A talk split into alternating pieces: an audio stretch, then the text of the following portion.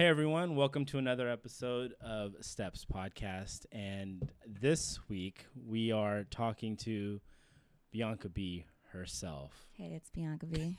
Did, was I not supposed to bring myself in right there? it's okay. Go ahead. What is Okay, it? sorry, it going. doesn't even I'll matter. let you keep going. What? No, no. So I knew we'd laugh a lot with this one. So out the gate, it's just awesome. Um, and of course, this time we're featuring. oh, we're bringing him in. No, See, you didn't no. bring me in. You didn't bring me in at his podcast till like 20 minutes. No, no, no, no, no, no. Oh, I, okay, I, okay. I, I, I was, I was going to go. I was gonna go with the featuring, and then you could say it yourself. Oh, got it. But all good, all good, Okay. all good. featuring Yeah. my best friend Anthony Batiste from Anthony's Tacos. AT. No one else can call him that. Watch Hey, what's up, guys? She, she, you guys think she doesn't want to give me the microphone, but I'm here. Right here, scooting right here, right here. My interview. so um, for for those who may not know, um, and because sh- you know you do have such a, v- a voice that also carries when you are doing your interviews for Anthony and, and the Anthony's Tacos page, right? Mhm. Um, you've been running a business for a little over ten years now, Yeah, Right? almost 10 years. almost ten years now, and um, and I'd love for you to tell everyone what that is. Whew. Okay. Um. So okay, I'm a like the thing about me is like I give a lot of context to my stories. So like, where do I start? So just so tell everyone what you do. Okay, so I'm an esthetician. Mhm. I've been an esthetician for yeah almost 10 years now um, i'm very bad with timelines but yeah almost 10 years um, i do skincare so anything that has to do with the skin facials chemical peels Yeah. waxing um, lashes is what blew up in my business Right. so um, definitely that's like the, my main form of income Right. um, it's a you know two week every two week consistency of Right. you know your their appointments and um, and then recently um, well a few years ago still got into like the permanent makeup side so you know Mhm. doing eyebrows Yeah. um, and then more recent as of like two years ago i um, kind of because of like my background when i first went to school for this i was very interested in becoming a barber and Mhm. i didn't know which route to go whether to be a cosmetologist barber or esthetician right. um but wa- like i was really really loving the barber aspect of it but kind of wasn't like my price point of like where i wanted to be and Right. like continue that and like how can i grow as a barber Mm-hmm. so i decided not to do that but i loved it so now as of two years ago um i opened up another um pathway Mm-hmm. um, and I started doing scalp micropigmentation. So it's um, you know recreating uh, someone's hairline Right. and giving that like five o'clock shadows. So for someone that's either completely bald, having a receding hairline, or for women or men that are thinning, Mm-hmm. um, have thinning hair, I can add the micro tattoo dots Yeah. to their scalp, and then um, it appears that they have a thicker amount of hair. right. So, right. I just recently start tapping into that, and um, I'm absolutely obsessed with it. It's like the confidence that I see in men Mm-hmm. with that. Like that's kind of where I'm taking my career to completely switch over to that. But yeah, being an esthetician for ten years, that's that's that was my heart and dream and love and yeah. Right. Right. No. So I mean, the reason why I wanted you to like, you know, really expand out what it was that you did is because it's not just kind of one lane, you know. Mhm. And I, I think what I think what ends up happening that what I like uh, what I liked about your story when from just a few few times that we talked was excuse me you weren't afraid to kind of redefine what it meant to be an esthetician what it meant to be in this beauty you know um, market Mhm. you know so that's why I was like no like go ahead Yeah. it's it's your time right now so let them know right so um let's you know let's dive into a little bit of you know how how you started because you're um you know 28 right now right Yes. and so that's you know based on that timeline alone you you got you got into this out the gate at high school basically right. right, Yeah. so uh, tell us a little bit how that kind of came about Okay, so um, let's see. In high school, I guess I would I guess I'm gonna start in high school. So when I was born, I'm just kidding. I came out the womb with with clippers in my hand. no. Um, I mean, I've always been like very talkative.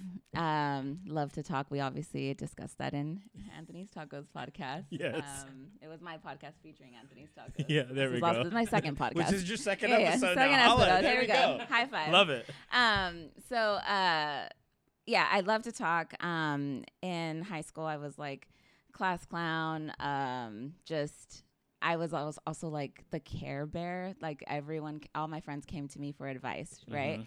And um I was always the one to like give godly advice and like, you Hmm. know, like just very spiritual, um always trying to like just give like the best advice that I could and be there for my friends and like breakups and things like that. And so um I I don't think I really had like long-term relationships in high school. I only had like maybe one relationship.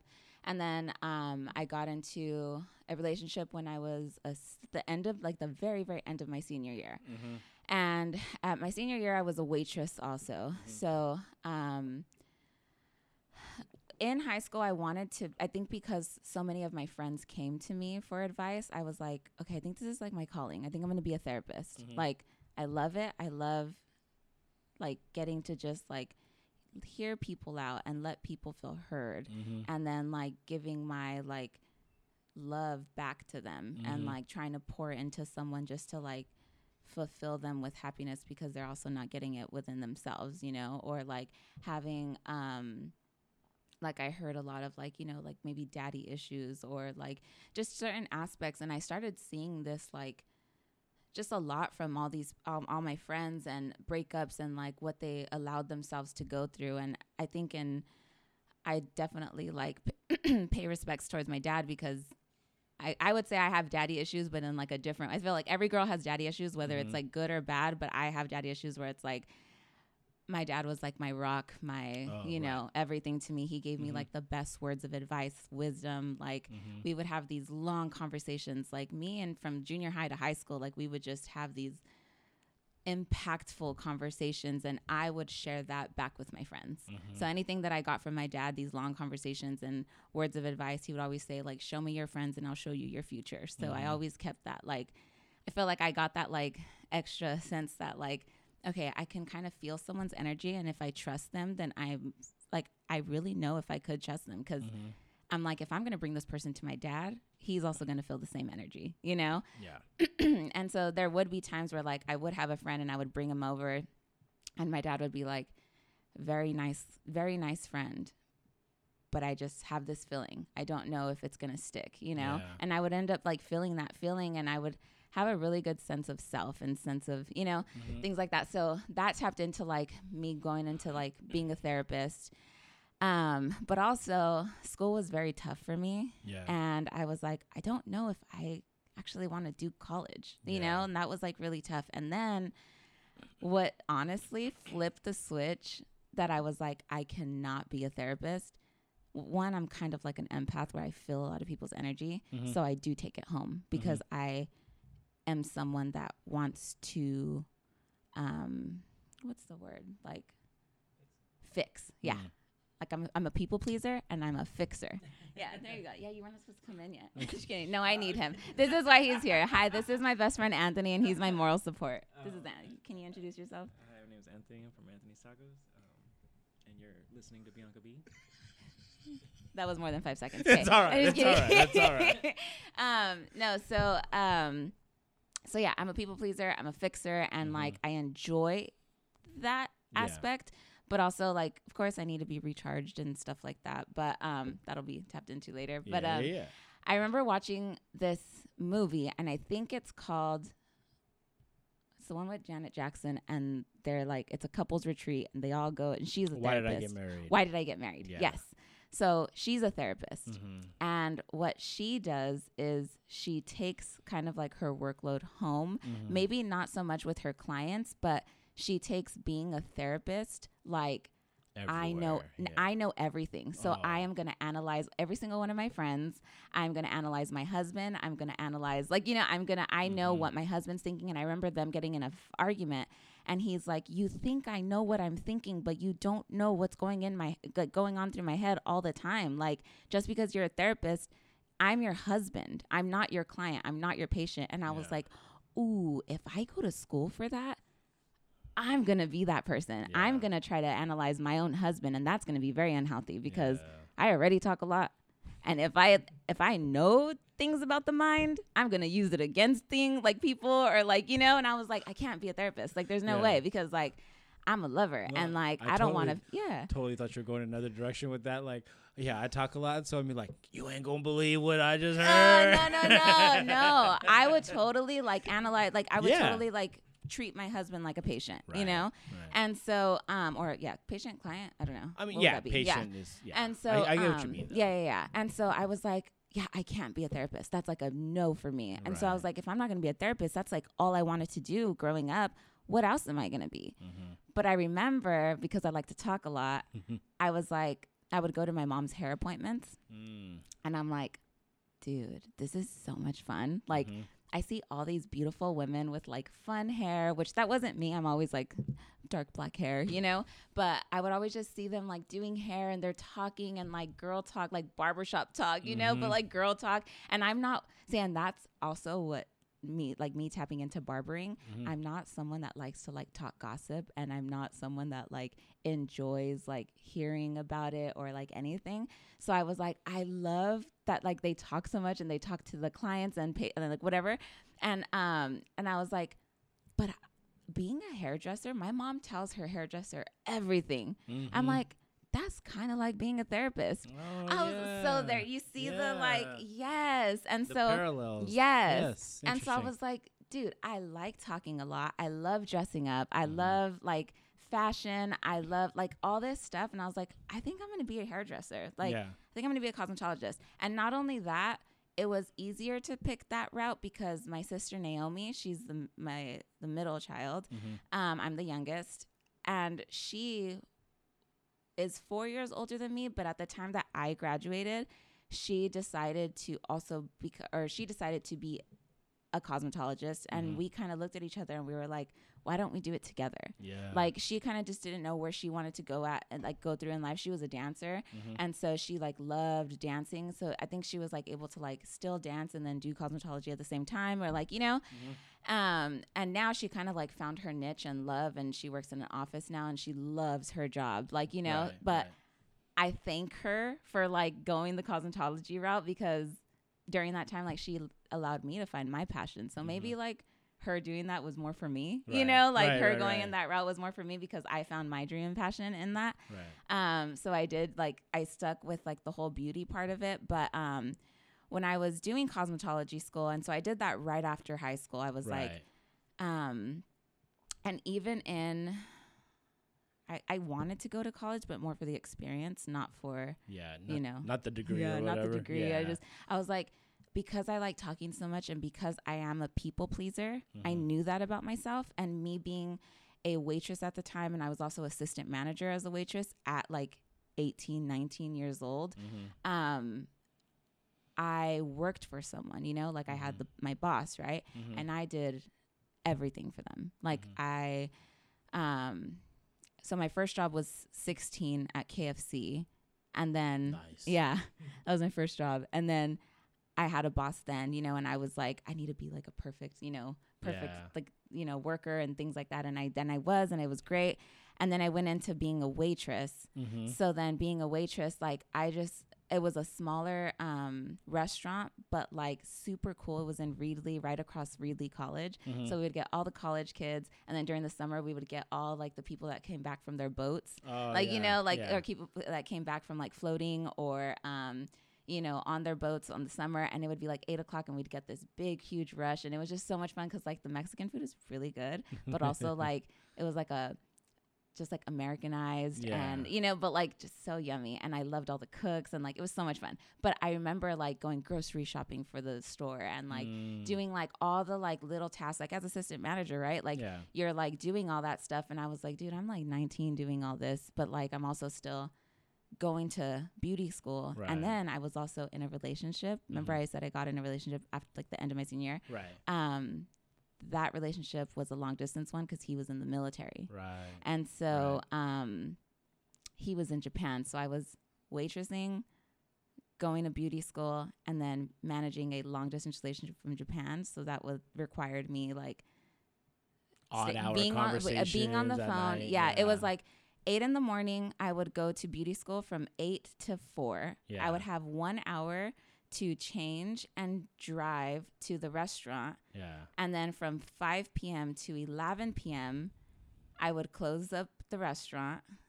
And then from 11 to 12 p.m. or 11 p.m. to 12 a.m., I would have time to drive home, take a shower, and then get ready for the next day. And then at 12 midnight, I would answer the phone to my boyfriend slash fiance mm-hmm. um because we we got engaged like two years after high school. And so that was me maintaining my relationship from 12 o'clock in the morning to 2 o'clock in the morning. Yeah, so whether it be me just being on the phone watching him like he would just get home. His time was 4 p.m so he would just get off the barge you know all that stuff. And then at 2 o'clock in the morning i'd finally fall asleep and then do everything again at 8 a.m yeah, you know? Yeah, so it was like that whole thing. So becoming a cosmetologist, um, I loved the aspect of like talking to all my clients. I had a lot of men, um, men clients with the barbering, Mhm. and I was like, I really like this. But when it came to dyeing people's hair and them wanting like a blondish color and I'm like, oh, but I only like the ash blonde look. Like, you know, and I was like, I don't really know if I like doing perms. Like, I don't really know if I like, and you learn everything. Like, I learned how to do my nails. That's Right. why I do my own nails, right? Right, For right, right. Anthony's Tacos now. um, but I've done my own nails since school. Um, so I learned a lot of things. I was doing um, some of my friends' nails. Um, I, my mom is my guinea pig for everything. So, Yeah. Um, and then also for like a good two years, my dad never had to pay for haircuts. Yeah. So like I was literally cutting my dad's hair, and that was like a bond too. Like after high school now, yeah, that like I got to like have that time with my dad, and he's like, Miha, you're like the best one that's ever cut my hair, and I'm like, really? Like I'm coming out of school, and you've cut, gotten your hair cut for how long? And like you think I cut your hair the best? yeah, Like that's really cool, you know. yeah, like yeah, for me to for my dad to have that, and then it's free. Like, are you kidding me? even better. Yeah. And so um I just remember being in that aspect and I was like, I don't like doing hair. Like yeah, I like doing men's hair, but that's not the price point that I want to be making. yeah. And then I gave my first facial. Oh, nice. So this was in cosmetology school, okay? I gave my first facial and the first compliment I got was, "Oh my gosh, your hands are like the touch of an angel." Oh, Right? I know. whisper those sweet nothings. Like, and mind you, like the aspect of like being in the room, it's like it was like one candle lit. I was gonna say, Yes, yeah, the and then, like, ambiance the of it. Ambiance. Yes. It was like the softness and Yeah. like the so I want to get into that. I want to get into that. So Okay. hold off on that for just a second, okay? So then, so like you you put all this. So you you obviously had to experience so much of it in, you know, in beauty school, and then you realize like, okay, so you have like this epiphany moment, basically, Mhm, right? mhm. For, uh, lack of a better, Yeah. sta- is that right? Yeah, Okay. for so sure. so you have this epiphany moment, and then, you know, how does that like like explain to us how that how that how you slowly start to realize like okay this is the better price point for me hmm and because why Okay. Um. and I and to be clear like I don't want you to be like oh yeah sixty five dollars for a facial No, no, no, you know that's what I not mean? even Like, it. yeah yeah yeah so like that's how- not even it. like kind of like how how you kind of came up with that on your Yeah. own like because at at that time, yeah sorry, excuse me. sorry Um, at that time, You want some water? no, I'm good. I have one right oh, here. okay, okay. Um, at that time, I didn't even know like what money was. oh right So Right. like I was a waitress and like that was like my form of income. So Mhm. like I loved being a waitress. I um like I am proud to say like I didn't w- I wasn't able to have a car in high school. Um Mhm. I was driving like my dad's little like old beat up little burgundy car and I would drive that to school sometimes or drive his big old white truck or drive like any any car that was available like that's what I would drive. Like and my friends would like think it was so funny or like whatever. Yeah. But I didn't care. I was like I was like dude I'm driving my like I'm driving a car you know? Like let's go to lunch. Let's go like down, drive down the street and just listen to music you know? Um so I didn't care. But um after high school when I was a waitress I would I think I would. I think what I did. Yeah, this is what I did. I would save up my checks Mm-hmm. and not touch them. Yeah. I wouldn't go shopping. I wouldn't, and it was hard at the time because growing up, like in that time of my life, Yeah. I was starting my career, or I was going to school for my career, which was going to be done in about a year and some change, right? Right. right. M- all my friends were in the midst of college, writing papers, essays, Right, doing all this stuff, and they all went to the same school. Yeah. So They're constantly around each other. They're other. constantly around each blah, other, blah, yes. I am also in a long distance relationship where like they're going to all these college parties Yeah. and I'm grinding my ass off. So- can I say yeah. yes? yes. Okay. Grinding my butt off and like sorry, I know and then I said butt, huh?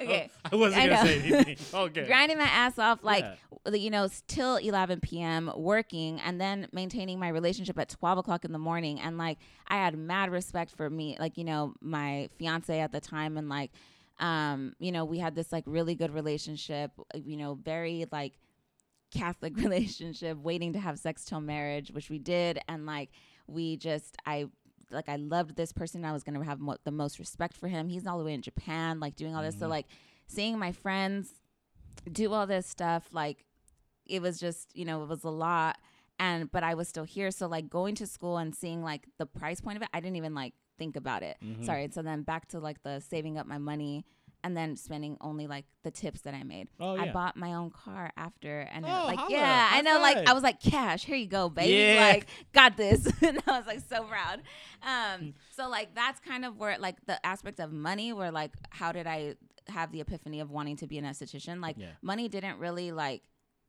it was more of me loving just what i like loving what i did that's all i wanted Right. Right. Right. like i didn't want to i didn't want to like you know you see the movies and like they're they're hating their job yeah. And course. i think i learned really early on like if you love what you do you'll never work a day in of your life Of course. Of course. and because i love talking i was like i know that this is like where i need to be i just don't know what i want it to be Yeah. Yeah. um, because even as a cosmetologist, you can find your niche. If you just want to do haircuts, you can literally just do haircuts. Right. You know, Right. um, and so um, I so, rem- so, uh, so I- I get. So to be clear, like I was more, I'm more interested in uh, like understanding like. So like let's like so like at like post beauty school right so like you Mhm. understand like okay facials is what like this is what I'm gonna do skincare is what I'm gonna do I know Mhm. that right uh, I like I'm more interested to see understand like you know what like trials and errors did you understand to where you realized like what price point you needed to be at right Mm, okay, like what was so sorry so I, okay. So like it is for it you is there. money. Okay, So like it, it's not, but like to be Mm. clear, it's not like it's not like like you are charging Yes. X amount of money. That, that's not what I'm interested in. I'm more interested in like how did you fail to realize like oh hey like you know I'm putting in two hours for this for this um you know for this facial and then like I also have to buy these products and Okay. this room and you know what I mean Okay. like how did you kind of come all about to like okay like what's like what's like this going to look like for me to where yes I can still make some money Yeah. from this you know like how did you kind of come up with that because you So you have to figure that thing, out for yeah. yourself right And that's where I was like in school. Yeah. That's where it was because I was going to the the cosmetology school was in Mm. Selma. So it was like a very, very small, like the cheaper school out of everything to do cosmetology, which you learn everything. I loved the barbering aspect of it, but I did at that point, which was what, ten years ago. right Um men haircuts were like twenty dollars, Yeah. fifteen dollars, Yeah. fifteen to twenty dollars, which some people still charge that right now. And I was like, "There's no way," because I'm a person that loves taking my time, Mhm. and um, I want like the person to have the best haircut. So I was like, "There's no way that if I cut someone's hair in an hour, I'm making fifteen dollars. That's minimum Oh, wage, yeah, you know." yeah, yeah, or back then, I don't even know if that was minimum wage. I think it was. It wasn't. right Um, so I was like, there's no way I can charge 20 bucks for a haircut and it takes me 45 minutes. That's crazy. Mm. So I was like, there's no way I can be a barber. And I would, if I was going to be a barber, I would have to go to barbering school because I couldn't do the straight raise, like the straight razor cuts, like with the oh, blade. yeah, yeah, yeah, As a cosmetologist, you can't hold a blade. really So I was like, I either have to cut, like cut cosmetology school, go to barbering school so I can get the full, licenses. yeah. Oh, yeah, Two separate licenses so that I can use the blade. the blade. Yes. Yeah, yeah, yeah. because That I can makes still be a sense. barber, Right. but just not right, use the blade. Just not the blade. It's not, you know. Yeah, that's can't not do the that. barber experience. I Exactly. Yeah. So then I was like, okay, cosmetology, right? I Cool. could choose the nail aspect. There was no way because I'm a perfectionist, and I'm like, I already tried doing the nails, and like You're just sitting there I'm popping them sitting off because yeah. you're like, no, I'm just like I'm good." literally filing because I'm like, oh, there's one bump right there. Like I can't. Like there's no way. And I and then sitting down the entire time, like I was like, I don't want to sit for the rest of my life doing nails. I could just see the. Bianca, you've been working on these for three hours. Yes, Like, that's what it, my you- friends were like. That my fr- I literally did my friends' nails, and they were like, "Yo, I know you're only charging me like fifteen dollars, but like mm, we're two hours in." Dinner was four hours ago. yeah, Like, you- yeah. And I had my whole nail set up in my room. Like I remember like being living at my parents' house, and Yeah, my, I had course. my whole nail set up. It was so cute. yeah. And I had it in my room, and my friends were coming over getting their nails done. It was so much fun. And so there was that aspect, and I was like, "Yeah, there's no way I can be a nail artist. Right, like I'm right. too much of a perfectionist, Right. and like it's it was not stimulating to me." yeah. Then um, the hair aspect of it, I just again I like one certain look. I only dye my hair black, but if I did go blonde, it would be like this ash blonde, and that's what I would want to do on everybody. So I was Mhm. like, in my mind, I can't do like blue hair or green hair or like any of this stuff because I'm like, damn, like one, getting your hair done takes hours. Yes. And then bleaching, Yes. it's like, what if you burn someone's hair off? And like, I just didn't have the patience for that. So Sure. again, it goes back to I have to love what I do. I don't think it, like, yes, it mattered about the money part of it, like the barber aspect. Like. I'm not going to work for that. That's not loving what I'm doing. yeah. You know, I may love giving haircuts, but I wouldn't feel respected for myself to only make that much in a matter of that time. I would say that it's also a a, a value um an, a, an idea of like you know your value, you know Yeah. your worth. Yes. You know, like I know the amount of time I want to put in for this, Mhm. and like you know the current market rate isn't valuing my t- my worth right Mhm. now. Uh, is that a Exactly. fair? Yeah. Is that a fair statement? Thousand percent. Yeah. And so when I gave that first facial, I Mhm. was like, this is where I need to be. It's Yeah. relaxing for me. I'm able to stand up still, sit down if I want to do the Yeah. facial. And at that time, I had acne. Oh, Yeah. Gotcha. Gotcha. so gotcha, there is when it, Yeah, yeah, yeah. you know, even like being a waitress, I remember little the little kids, you know, I'd go up to them. I'm like, you know, what do you, what would you like to drink, or can I take your order? Like, you know, would you like some chips or whatever? Mhm. Um, and they'd be like, "What are the bumps on your face?" Oh, it was like I'm like, huh, nothing. It's okay. Um, you want some lemonade? And like, yeah, just "Oh." like subject change. And um, so I experienced that, you know, and that didn't happen till after high school where I got acne. I didn't have hi- acne in high Oh, school. wow. Yeah, so it was- a twist. Yeah, and I I don't know if it was the stress of like, you know, beauty Everything school. doing, yeah, beauty right, school, and then it was right, work, right. and then it was long distance relationship, and then my friends going out to party, but also being in like the, you know, like doing Yeah. schoolwork, and I and at that time, for a very long time, I wasn't able to be proud of what I did. Right. So like Right. my friends were like, "Well, we're doing essays and math and you're just like having fun and painting some color on hair." And I'm like, "Yo, like what?" you That's know, not like the way this works. yeah, and it was like it was a little like hurtful, but I'm like, "No, no, you're right. You're right." And I would like, you know, I'm a people pleaser and I'm like, "No, you work so hard." Like, Yeah. yes, you know. Um so a lot of the times like I was just like, "Am I like no, like I, I need to love what I do, right? Yeah. Like, and I remember like because I'm a people pleaser, I'm like I need to be my own boss. So that's like also the aspect where I was like, okay, respecting myself, price point. Like I want to be my own boss because Mhm. I am a people pleaser and I have to ple- please myself. you know, if I'm gonna please anyone, and so being um so then when I gave that first facial, I was like, this is where I need to be Mhm. being at that school wasn't gonna give me everything I needed. So I quit cosmetology school. I told my parents, I was like, I know you agreed to paying for this school. I am going to quit cosmetology school. I am going to pay my way myself for aesthetic school. Mm. So I went to Federico Career College and I, as a waitress, I paid my way f- to be an esthetician. holla. Yeah Yeah. and like and, and my parents were very like accepting of it because Yeah. one i decided not to go to college Yeah. i decided to go to beauty college Yeah. but they were very supportive but then i'm quitting beauty college Right. to go to another Not beauty, college.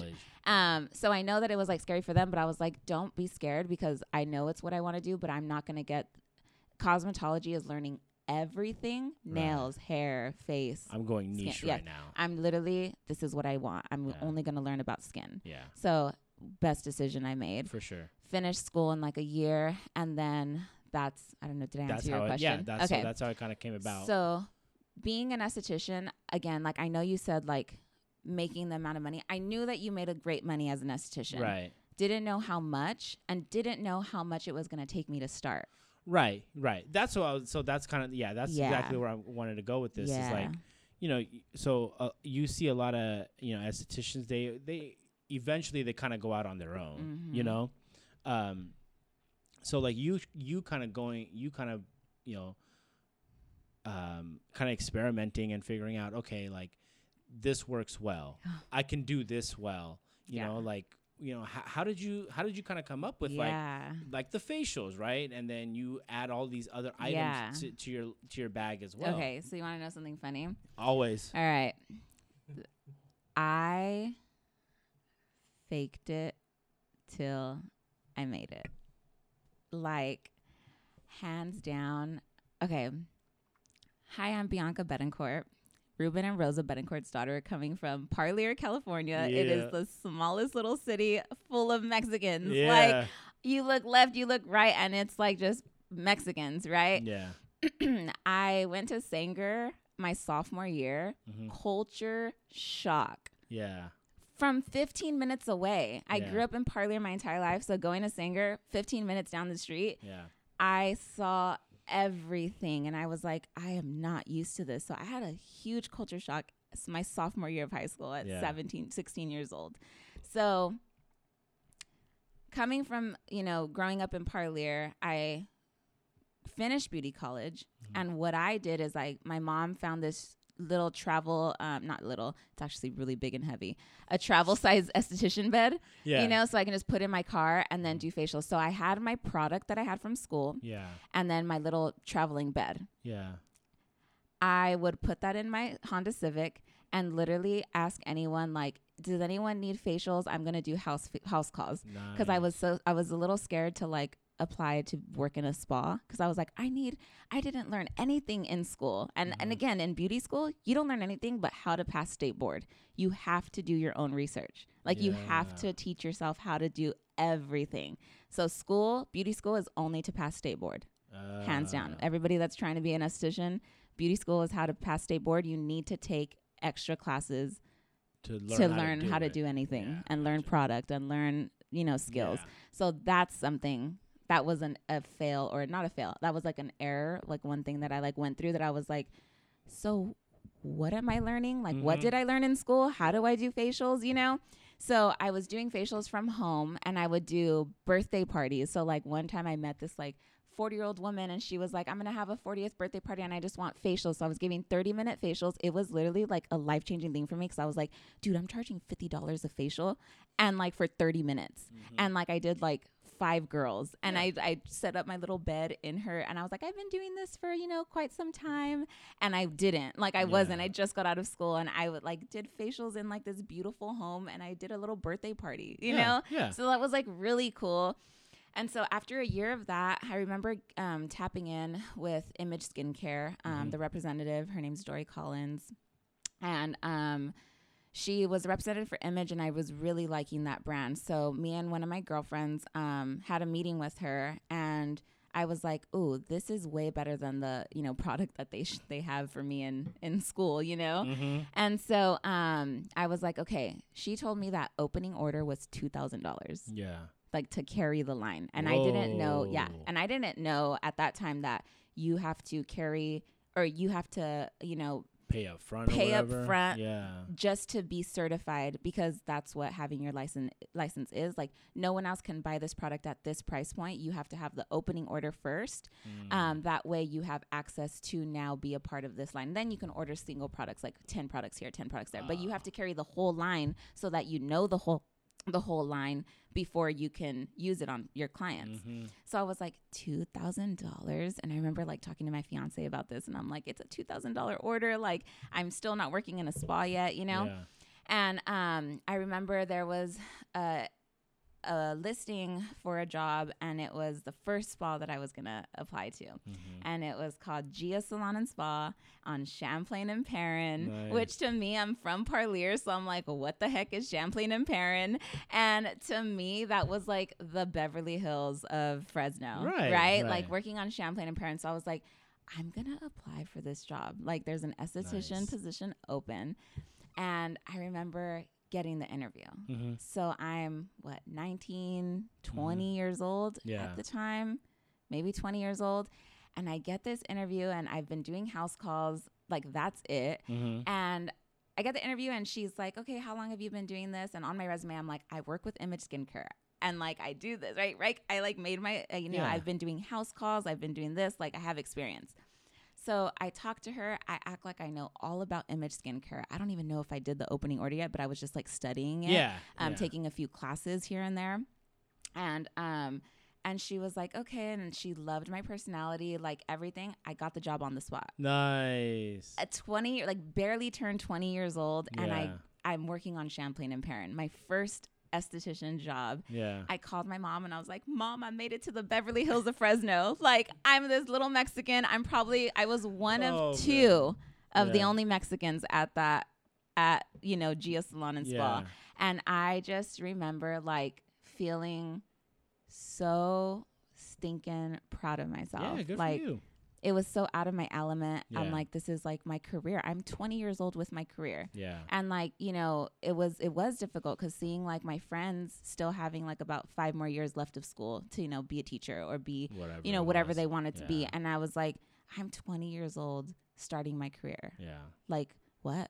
But I would all al- I would also argue that like you know, it's ten times better for you that you went that route because I like I've learned now that you know if you have an idea, which is what you know based off just our conversation right now for the last uh, you know thirty minutes or so, like you had an idea and you ran with it Yeah. and you've never looked back. Never. You know what I mean? Like, and I tell people all the time, like, if you have an idea, run with it. See where it Mhm. goes. Like, Fresno State ain't going anywhere. yeah.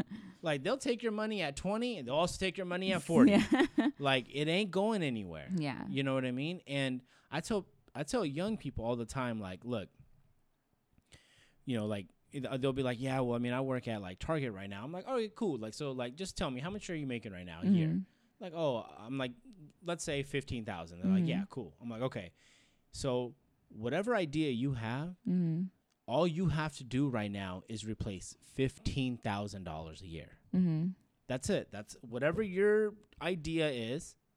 All you have to do is make enough to replace fifteen thousand, so you can quit Target and do it full time, Yeah. right? Yeah. And I'm like, as you get older, man, it's gonna get harder because then that fifteen is eventually gonna be thirty, Yeah. and then thirty thousand is a lot harder to replace than fifteen thousand. Yeah. 45,000 is a lot harder to replace than 30,000. So as you get older, it just only gets harder. Yeah. So do it young. Yeah. Like it, it it's only in your best interest and I love that about Yeah. you that you just you had the idea, it, it popped and then you know I just- 10 years yeah. later you're still rocking with Right. it. So good for you. Yeah. Good for you. Thank you. Yeah. It was hard to be proud of. It wasn't, it was, and I think that's where like being a people pleaser, Yeah. I didn't want to talk about my success to my friends Right. because they were still in the midst of school. Yeah. And I was the only f- friend out of all my friends at the time, like where I was like, dang, I'm not going to school. Like, Yeah. I, I think I was the only one that just decided not to go to college like that. You know, I went Yeah. to beauty college. And so the fact that I had my career already and then like I was I was I wasn't um I was on commission. So like Sure. still scary because I'm not paying rent, but also if I don't make money, I'm not I mean if I don't have clients, I'm not making money Right. you know but thankfully at that time i was still in my parents house not i was engaged um but obviously like trying to start a future Right. and like you know thinking of buying a house and things like that so thankfully like i was 20 years old sitting at my parents house not having to pay rent at that time um and then like building my clientele Right. Right. No. Mind you, my parents are getting free services, Still. still, free haircuts. You know, like it was nice. So I was like, Yeah, okay, yeah, we got we got this, like, you know, got this little thing going. Yeah. yeah. Um, but being an esthetician, where like hands down the best decision I've made, and thankfully for my circumstances, I had a very supportive fiance Mhm. um, that supported my dreams and like wanted me to be successful because he was in the military, so that was like steady income for him. right. And then he was just like, I want you to succeed because when I get out of the military, like I want you to have your career and then I'll figure out like he'll figure out his career, you right, know? Right. So um it was it was safe for Right. me. Right. Being an esthetician, like now working at this beautiful spa, Mm-hmm. I didn't realize that I now, when I got enough clientele, I was now not making the money that I wanted to because they take the percentage out, right? Right. Right. So I was like, okay, to go on my own to now pay rent for this room that I want because I was sharing the room with someone, Mhm. not getting as much hours, you know, like I was like, no, I need to work more. Yeah. So I'm like, I have to now pay rent. The rent is almost a thousand dollars. I think it was eight hundred.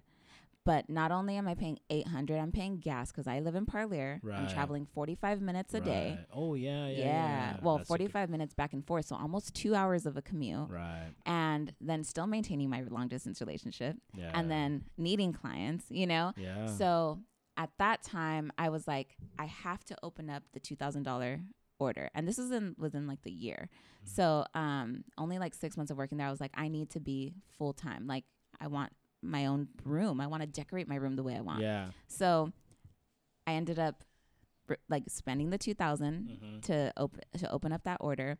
I started paying eight hundred dollars a month. Nice. so scary. nice. um, and I think I was still. I think I I I wasn't working at the the restaurant anymore, but I was working part time at a um at a little like uh, store in Reedley. Um, yeah, because I always had two jobs at the time too Yeah. um it was a little a boutique i was Mhm. working at a boutique so i was like i think i have to quit the boutique but that is so scary because i need to pay this $800 a month rent you Yeah, know? that's a steady check. yes. Yeah. and i just paid $2000 for this opening order. And Right. like i'm having to just now like buy more like everything like everything. Like it's not just the order it's like the little cotton rounds and like the you know the towels now. I have to wash my own towels. I have to like everything is just on me. I have to buy my own um you know extractors. And like just every little detail of being an esthetician is so expensive. Right. i did not know that. Right. taking extra classes those classes are anywhere from 500 to 1500 uh, you know? Like it, the, it's expensive. Yeah. and but again thankfully like in my position i had me living at my parents house and a very supportive fiance. So in my area i was like i can do this and i need to work my butt off so that I can still pay for this all on my own. I'm not going to ask money from my parents. I'm not going to ask money from my fiance. Like I have to do this on my own Yeah. and I worked my butt off to do it, right? Um but that's what was like anyone that's trying to go into it right now in this moment, I'm like like have your money, have a big chunk of money saved so that once you graduate school, you can like buy what you need because there was a moment in time where I think I was like 3 months in being a um, esthetician and I had my my literally my bed that my mom got me, you know, that travel yeah. bed and it's just like it's one of like the fold out beds Right. that so many estheticians use right now still to this day and it's great. But one lady because I was like, okay, I'm on Champlain and Perrin. I was 20 years old. All my clients thought I was 27. Yeah. Every single one of them like yeah. automatically put me at that price point because I had to talk, you know, like yeah. Yeah. you know, like I knew what I faked it, faked it till I made it, you yeah, know? Yeah. And um, so I remember like having that bed and it was beautiful and it looked great in the room and everything. And multiple people had that bed, but one of the ladies was like, This bed, I am, you know, I'm a wide set, you know, person at the bottom. This bed moves. It's not, it's a travel bed. And She was like, You're going to have to change this or you're going to lose clients. Told me straight up like that. Mm. And then I think at that point we all had like little step stools because Yeah. it's not electronic. And I'm like, oh my gosh. And that just stuck. And I felt like I'm not doing a great job. Like I am on Mm. Champlain and Perrin and I need the best. I need like to be I, need to show everyone that it's the ma- and maybe the yeah, maybe not show anyone, but I just had to like exceed where I was at. oh, Like, I'm like, okay. If I'm working at this high end salon, I need to have high end products and high end Mm. things. Like, Oh. you know, Yeah. like I have to give them what they're paying for. If I'm going to have them pay a hundred dollars for a facial, like they should be very comfortable. experience Yeah, that comes with it too. exactly. Yeah, And me, like yeah. coming from Parlier, I'm like, I don't want to fail. Like I don't want to, I don't want to fail what what I just went through and what I paid my way to college for and what I, Yeah. you know. So then, I looked up electronic beds.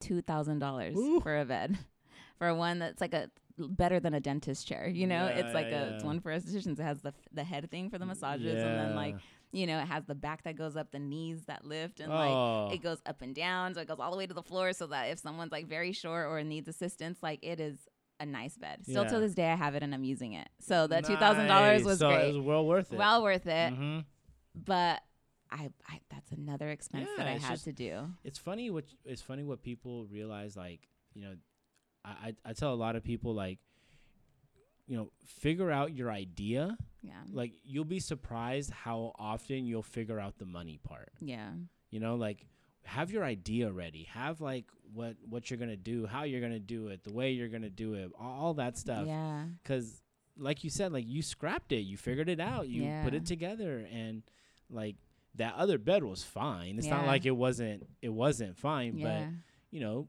you got some honest feedback. Like, oh, I didn't even think about that. yeah. Okay, cool. Yeah. Like, let's make this happen now. Mhm. So no, I mean, good for you. Good way to pivot and way to understand too, right? Yeah, um, I want to talk about specifically like, you know, you you get like this room and you know you're obviously still young, but um, I want to focus more about like this this room that you you you now have, um, and not specifically like that room, but Mhm. like in general, right? Like, Mhm.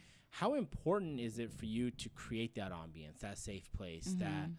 that like okay like you're gonna be the doors closing and it's Mhm. just gonna be you and i in this room for an Mhm. hour or whatever it is right yeah. like uh what what were kind of the trials and errors of you figuring that out Um, I definitely feel like the first three years of my career, which Mhm. was at Gia Salon and Spa, I feel Yeah. like every three years I've kind of transitioned into a new location. sure So now I'm coming up on like, I think that I'm in the third year and I haven't like that. I think that's kind of on my mind. I'm like, okay, what's my next journey? Which now I'm doing the scalp micropigmentation. So I'm like, that's where I want to open up my own place and Right. like do a whole barbering situation. But sorry, back to this. yeah Um, because the first three years I was at and to Gia. be clear like you're now um uh you're you have your own spot Yes. yeah Yes. right, okay, okay So my first three years I was at Gia Salon and Spa. gotcha After three years of working there, a Sola Salon opened up in Fresno, which is Ah. owning your own business within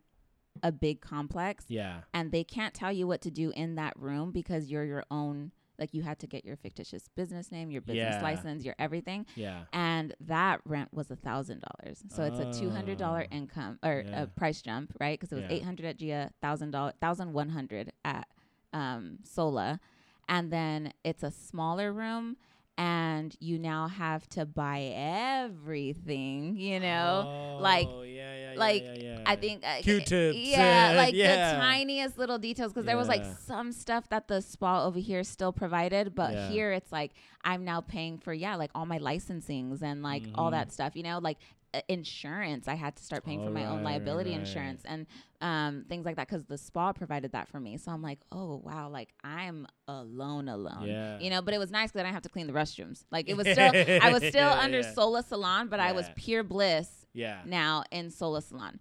So with those three years at Gia, I was still I still had a boss, even though I was an independent contractor and created that room for myself. It was still that like, okay, you're still working for a owner of this salon. Right. okay Um, and I still had to follow their hours and their scheduling Oh, and yeah, like they yeah. they they um they booked my clients still. So all my clients were in their system. You They know? had their info. They had like full control still of like a lot of things, even though I was an independent contractor. right. And I, again, this is my first three years, so I don't know the ins and outs of like how to keep my clients, how to right. you know. I'm still figuring this out. I became, uh, I started doing more lashes, Mm-hmm. so I kind of like slowly stepped away from the the skin part of it and Yeah. started doing lashes because it was just like there wasn't. So back then, ten years ago, there wasn't a lot of people doing lashes as saturated as it is now. Yeah. I was one of the very little people that did lashes and I did Nova Lash. So I think I was only two in Fresno that did Nova Lash eyelash extensions. And Nova Lash is a, a brand. Let me tell you. Yo. Yes. That back then, uh, not so much now. It kind of like saturated out, but for 15 years running, they had the best glue, the best lashes. Everything was Mm. produced in California um, Mm. and Nova Lash was like the it company, and that that class was like fifteen hundred to take. Oh, so then that was another thing that I had to do because I was uh, fortunate enough to take over a clientele from a person that worked there. She moved out of state, and she was like, "I know At you wanted Sola, to." right? At, no, no, no. This was at Gia. Oh, at Gia. so in my first three years, yeah, yeah, yeah. um, this was like the last year there at Gia. oh, gotcha. yeah, gotcha, gotcha. and I didn't okay. know I was gonna leave, but Right. I started taking over her lash clients, and that was I was such a blessing, right? Mhm.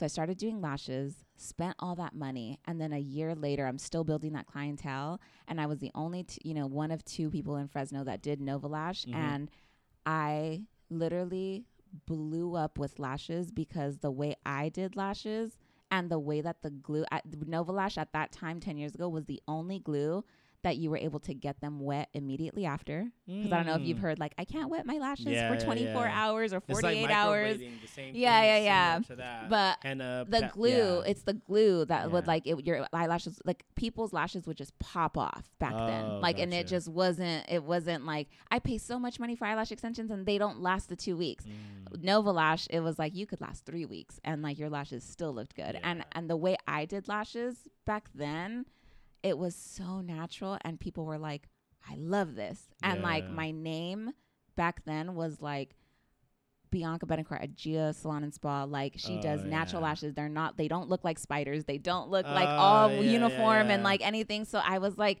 I was at that at that point. I'm like what 22, 23, and I like, I like I had a name for myself, and I was like, oh my gosh, like this is my net. Like you know. And then doing eyelashes, it wasn't so much Mm. like okay, dark room. I was able to be a therapist again because like I have my Oh, client nice. laying Yeah, down.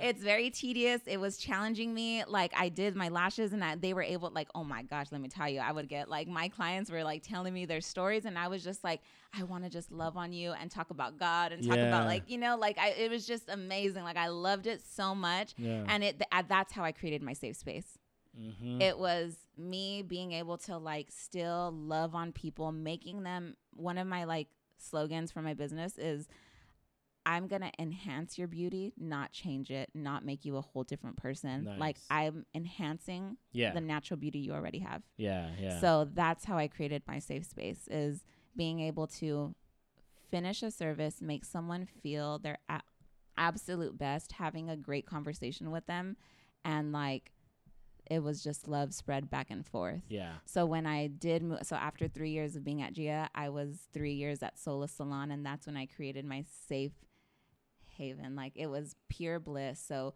pure, one of my favorite colors is white, Mhm. and pure, like I spelled it P U R, but with the little line at the top of the Oh, U. Yeah. yeah. Um, just to like be different. Mhm. Um, so pure to me, it's like I think of pure and I think of white. So my entire room was just white Mhm. the whitest walls, white sheets, white blankets, white everything was white and then little accents of gold. So pure and then bliss. yeah. It's like I mean everything feels bliss. Facials, Yeah, getting yeah, your lashes yeah. done, laying down, you know. Hey, it's Bianca B. Welcome to Pure Bliss. I'm just kidding. Um, um, but that was like that, and that's still today. That's my business. That's what my business is called. So Pure Bliss. That was where I created that like room, and Mhm. l- like thankfully, every single one of my clients followed me. Mm. Every single client all from from Gia. from Gia Yeah. to Sola, to Sola, being by herself, like being that. by myself, paying a thousand hun- a thousand one hundred. yeah. you know, rent there and being all by myself and having, and I'm not good. Again, I didn't, and that's the scariest thing is like also being a business owner. I'm 19 years old and I do not know how to do my taxes. Right. And I was like, maybe should I have gone to college? Should I have learned it? Like, you know, like why didn't they teach me this in school? Yeah. And like, that's also something very scary. Like going at like, you know, a lot of people are like, oh, I'm going to be an esthetician and I want to do lashes.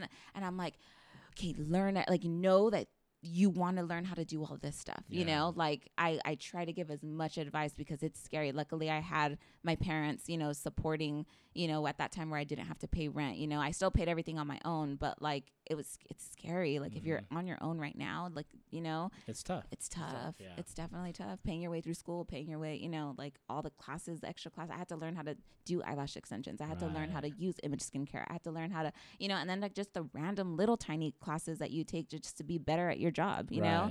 Um, so yeah, that's when I went to Sola and um, it was like that was one of the best decisions I've ever Right, made because right. I got to create that space for myself. And then how did it go from like you being at Sola to now where you're at now, where Mhm. you're like, this is you know like this is my full on Yeah. mine, just by myself. So um, I was at Sola for three years, and this was honestly like I just I thank God so much. Mhm. Um, I think His timing is perfect with everything. Yeah. Um, it was coming up on three years at Sola, and not that the again like not that the three years had like everything to do with it, Right. but three just happened it to just work happened to work like every three years something different was happening. And at that time i had gone through a divorce. Yeah. and that was one of the hardest times. So when i moved into sola the first year that i was there my marriage was still good. He had just got out of the mil- military and like we now live together. What i didn't know is like i didn't know you really had to be in love. Like really like have connection Yeah. and um you know we did everything by the book. Everything was like waited to have sex till marriage. Um both catholic we had great families. He was the absolute kindest human being. Like Mhm. he loved me so much and like my family got along with his family. Like i was at his family's house every weekend when he was in japan you know? Yeah. um but when he moved back we had nothing in common Yeah. and i didn't realize that you need that yeah. because Yeah, like kind of like our whole relationship he was in japan Right. so four years later i'm i literally person. well you just heard my entire lifestyle Yeah. and i talked nothing about him because he was in japan the whole time Right. so right. i'm building my business yeah No, that's true. yeah That's true. yeah, so I'm building my business for Yeah. the the last 4 years of my life and he is just in Japan. Yeah. You know, like he's working and working hard and away from his family, so I could only imagine the struggles he went through by being away from his family so much, only talking to his fiance or wife like you know, for 2 hours a day at when it's midnight for me and I'm half awake yeah. you know Yeah. so then me i'm busting my ass off for the last four years meeting these new people working at the beverly hills of fresno like you know like i'm meeting all these people meeting all these clients getting all this like knowledge and wisdom from like my clients and trials and errors and like not seeking my partner for advice because i'm talking to him at 12 o'clock in the morning and i don't want to talk about work so i'm getting advice from my parents from other you know just like my friends or like even just by myself i internalize a lot like yeah. I process things so well in my head that like I don't really go to a lot of people for advice because I process so much. Mm-hmm. So when I when I moved to Sola, the first 2 years or actually the last 2 years of Sola, I was entering I was married for 3 years and the last 2 years of my marriage it just was I was like there's something wrong. Like you know, like we're not getting along and um it's like we love each other but like we're just not happy, you Yeah. know? And um that's where it was like I remember being at Sola and even though I created this safe space and, and I just I truly I can like cry cuz like my clients that I've literally still to this day I've had for 10 years Mm-hmm. have stuck with me and they have experienced now two heartbreaks of mine Yeah. and I lost myself two times Yeah. within the last 10 years and hit rock bottom two times in my life. And through the times where at Sola, when I was experiencing my divorce, I remember watching so many Netflix shows. I have never, like, I've never been into like shows like that, but I remember watching so many shows on Netflix either while I was lashing, I would just put it on as background mm-hmm. because it was stimulating and Mm. making me live in another world Mhm. rather than my own world. Mhm. I would get home and put on Netflix, and my husband would be like, Hey, like, how are you? And I'm like, Can we just watch a show together? Thank you. Like, you know, we'd watch a show right when I'd get home and then go to sleep. Cause like I just wanted to live in a reality, a different reality than my own, because I wasn't happy and I wasn't, I was struggling. We were both struggling. We weren't, you know, there was just so much disconnect and he was still finding himself i think after being out in the military. Like there was a lot of different Sure. conversations that i don't want to like go into to like Sure, you know sure, talk about No him problem. and anything like that. I, I respect him a lot. Um but a lot of just conversation, I like to look at a lot of things like the glasses definitely half full. Yeah. I'm like, yo, let's just put a little bit more water. Yeah, you know, yeah, like I'm always trying to be positive. I'm always trying to like We, think we can keep it going. We yeah, can keep it and. I'm a people pleaser, so I'm like, I want to make you happy, like you know this and this and that, but I couldn't because I was so drained, yeah. and so I was very much depressed. Yeah. And I remember being at Sola like for two years. So then I ended up getting a divorce, and that was like me being Catholic, getting a divorce. Yeah, it's a no. no it's no. a no, like a big no. Like I was like, I had my whole, you know, am I gonna go to hell? Yeah. God hates me. There's no way I can get a divorce. I tried everything. I did therapy, Mm-hmm. got closer to God. I actually grew a relationship with him now at this point. You know, Yeah. like I don't think I knew him like I did I do now. I mean, I didn't for sure. But um it was a very big, you know, I remember hitting rock bottom and I remember during my divorce I moved out for a few weeks and that was the first time I told my parents I was like my marriage is not good. Yeah. And every we had everyone fooled. Like yeah. everyone because on paper it's like we had this beautiful two-story house i had my career he had just got out of the cr- military so he still you know had his career and stuff and um, he was going to school to be a nurse at the time um, it's like we we were fun in person and You were checking a out lot of yeah boxes, checking a lot of boxes Yeah. but deep down we just had absolutely nothing in common. Right. and so when i told my parents i was like my marriage is failing and i don't know what to do and I, i'm going to try everything. So i remember moving out for a little bit just to kind of like let us breathe. I took my pugs and like just to see like what it was like and i remember us going to therapy and like doing all we could and you know obviously like we decided to end it but i had my parents i asked my parents to not tell anyone not even Mhm. my sisters Yeah. for I think we like didn't tell anybody for four months. Yeah. Like after we decided to split. And I remember those four months, like I was living upstairs at like back in Parlier now and I'm working in Fresno, you yeah, know? Yeah. And I'm like, I cannot do this. Like I need a back. Like I was just in a two story home, like, you know, beautiful. Like I was starting Yeah. a, cr- I was going to create a family. But like this was my space. future. Like I was, I never thought that I would be dating. Right. I literally met him like my 18 years old, Oh, right, and right, I never thought I would date again. I waited to have sex till marriage. Never thought I would ever, you know, b- be involved with someone else sexually. Like Mhm. this was my end goal. Like Mhm. so. Ending all that, there was so much inside for myself that, like, one, God might hate me. Mm. Two, I don't even know how to date because I've been in a relationship the last seven years of my life Mhm. seven years is a long time from 18 to now i think i you know whatever the age that is 20 something 24 and um like i was just so lost and i Mhm. was so it was a rock bottom moment so i remember when i was living in parlier like my sisters didn't even know when we would all go to my parents house like i would run downstairs and i'm like yeah i was just here earlier and then they would all leave and i'm like yeah i'll leave in a little bit but i was staying there you know Yeah. and it's like my parents, they that man, I love them so much. Like they made me feel so safe, you know, because I'm like, I don't know how to tell people that I'm going through a divorce. Like it's embarrassing, you know. And then I quickly realized like my happiness means way more than what anyone else thinks, you know. Like I know that God didn't want this for my life. Like He Mm. knew that like I was struggling and mentally struggling, and it wasn't okay. So those last like few years, um, I remember like going through the divorce, and then I was like, I need to buy my dream home, and I think I bought a condo within the time at being at Sola. So I was Yeah. I was only at my parents, but I think for those four months, and I was like, Hey, mom, I need to buy I need to buy a house. Like I need to do this. So my dream was always to like open up my own spa, but there was like you know it's like no, I I need to buy a house now because I'm going through a divorce, right? So bought a condo. Mhm. I was like, wow, I'm so proud of myself. Bought Yeah. a freaking condo. Like Yeah.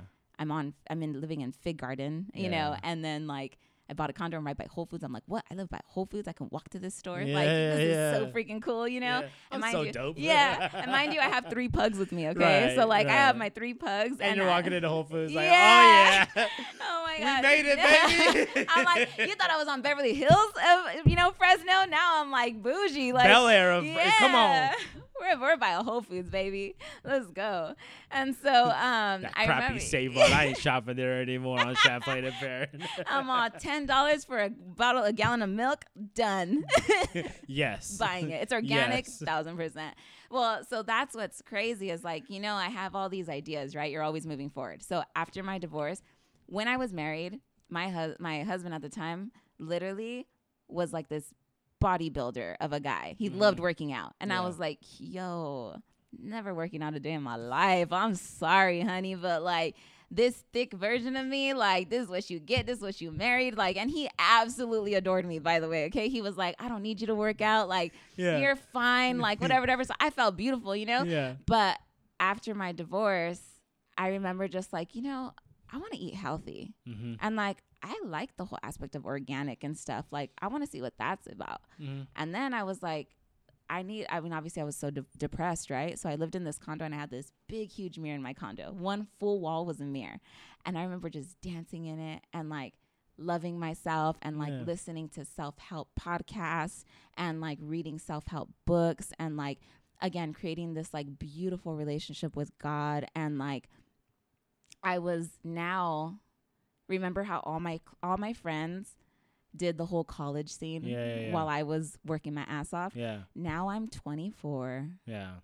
single, but don't know how to be single. And I'm not someone that likes to go to the clubs. Yeah. I'm not someone that likes being single. I'm like, I just want to love someone and I just want to be loved. And I just like, I don't know Mhm. how else to be but a wife. Yeah. Like, how am I going to date someone and not treat him like a husband because he's not my husband? But then, like, wh- I don't That's know. all I know. Yeah, and then there's like, and I didn't realize that like guys like to play girls, and like I didn't realize that like games were a thing, and I'm like, why do you want to play games? Like, don't you just want to be in love and be in like have a wife? Like, it was like a whole new world for me. I you're laughing. He's laughing not- at me, you guys. I'm trying not He's to like- laugh. I'm trying not to it's laugh. It's so true. But I can just envision you being like, "Hey, let me take your shoes off for Yes. you," and then Do you want me to rub your feet? Do you want me to rub your feet? and he's like, I I. I I only made four things for dinner. Yeah. So if you need me to, I can Yeah. go out and like right, you know what I mean. Like- right. and mind you, okay, now get this. I'm 24 years old Mhm. with my own condo, Yeah. with my own career already. Mhm. I have my life together, Yeah. 24 years old. Right. Right. Right. I meet another 24 year old, Yeah. lives with their parents, don't have their career yet because we're 24. Yeah. Everyone's still going to college at that time. Yeah. Nobody has their career yet. Except you. But that's what was hard. Being in the dating scene is like, Right. does someone want to be with me because of what I have and where I am at in life? Oh, Do they want to live with me and use me? Yeah. yeah do they want and i'm thinking like i don't care that you're still having your job like or you're still like going to school like like you're so nice or like whatever whatever Mhm. and then they're talking to five other girls too at the same time and i'm like wait what like Yeah. yeah you yeah. know and and luckily i mean i didn't uh, it literally took me eight months to even talk to a guy after my divorce so living at the condo i did not talk to any guys for eight months i remember just like i was so depressed and again reading those self-help podcasts i was you know on a friday night i'm making this like really healthy meal with my pugs and i'm dancing in my mirror Yeah. like i'm watching like a love story movie and i'm you know just with family or you know just trying to like make it through life Sure. and Sure. that was like for eight months i was like just single and learning to love myself and that's the first time i ever like found myself and i started wo- oh and that I I started Orangetheory Oh, okay. and I was like, okay, this is very expensive. It's like a Yeah. hundred and something a month, but this is what I need because one, I'm tired of my body being this way. mm-hmm. I want to feel healthy, Mm-hmm. look healthy, and do this for me. And I remember falling in love with working out. Yeah. And so I was working out at five o'clock in the morning. Mhm. I loved my morning routine. Yeah. I loved walking past that big, huge mirror. I loved going to work again. Yeah. I remember like going to work and I was like, I'm not depressed anymore. Like, yes, I'm sad, right. but I'm, But I, I already hit rock But bottom. there's a difference, right? Yeah. There's a difference in being sad and then, you know, crawling out of that hole that you don't know that you can get out of. yeah. Because sadness is like, okay, that happened. Now this is the next step is Mhm. sadness, accepting it, and now. Yeah. And I remember like that like I think this is a very important part of my life. Like this is honestly like one of the the you know how I said I hit rock bottom twice. So Mhm. the first time was through my marriage, right? Through my Mhm. divorce. And I remember when we had decided to get a divorce, I remember when I right before I had bought my condo. This is like a few, maybe a few months before I bought my condo. Um, I um, I was driving home, you know, Mhm. from par- to Parlier, Yeah. so 45 minute drive, and I remember it's pouring rain down. Yeah. My one of my best friends, Ashley, introduced me to this pastor, um, Rick Warren, Mm-hmm. and I would listen to his podcast. Uh, there were like 15 minute little sermons. Yeah. Okay. And I remember driving home one day and I was like, I just need to put on a sermon. I was crying and I was like, my marriage is failing. I can't believe I'm living with my parents right now, but Yeah. still trying to make my marriage semi work, you know? And, um, I was like, I think I just need to get a divorce. And I remember my friend telling me, you need to do everything possible so that you don't have any regrets Right. you know like try to make it work so much even though i know you want out and he wants out like you don't want to regret anything that you didn't try enough Yeah. you know? So i remember driving home and it's pouring down rain and the po- the sermon he says raise your hand if you're in a crisis. Yeah. and so i'm like listening to it and i'm like me like i'm in a crisis. Like my marriage is falling apart. I'm living with my parents right now. Like never in my life would i thought that i would even be in the dating scene again. I have a career and like i'm not even pouring myself into it anymore. I'm living Mhm. in this like depressed life where i'm like watching shows to to Yeah. to live you know? Like i'm i don't even i don't even talk to my clients anymore and they're still supporting me but how? You know i was so checked mentally checked out of life.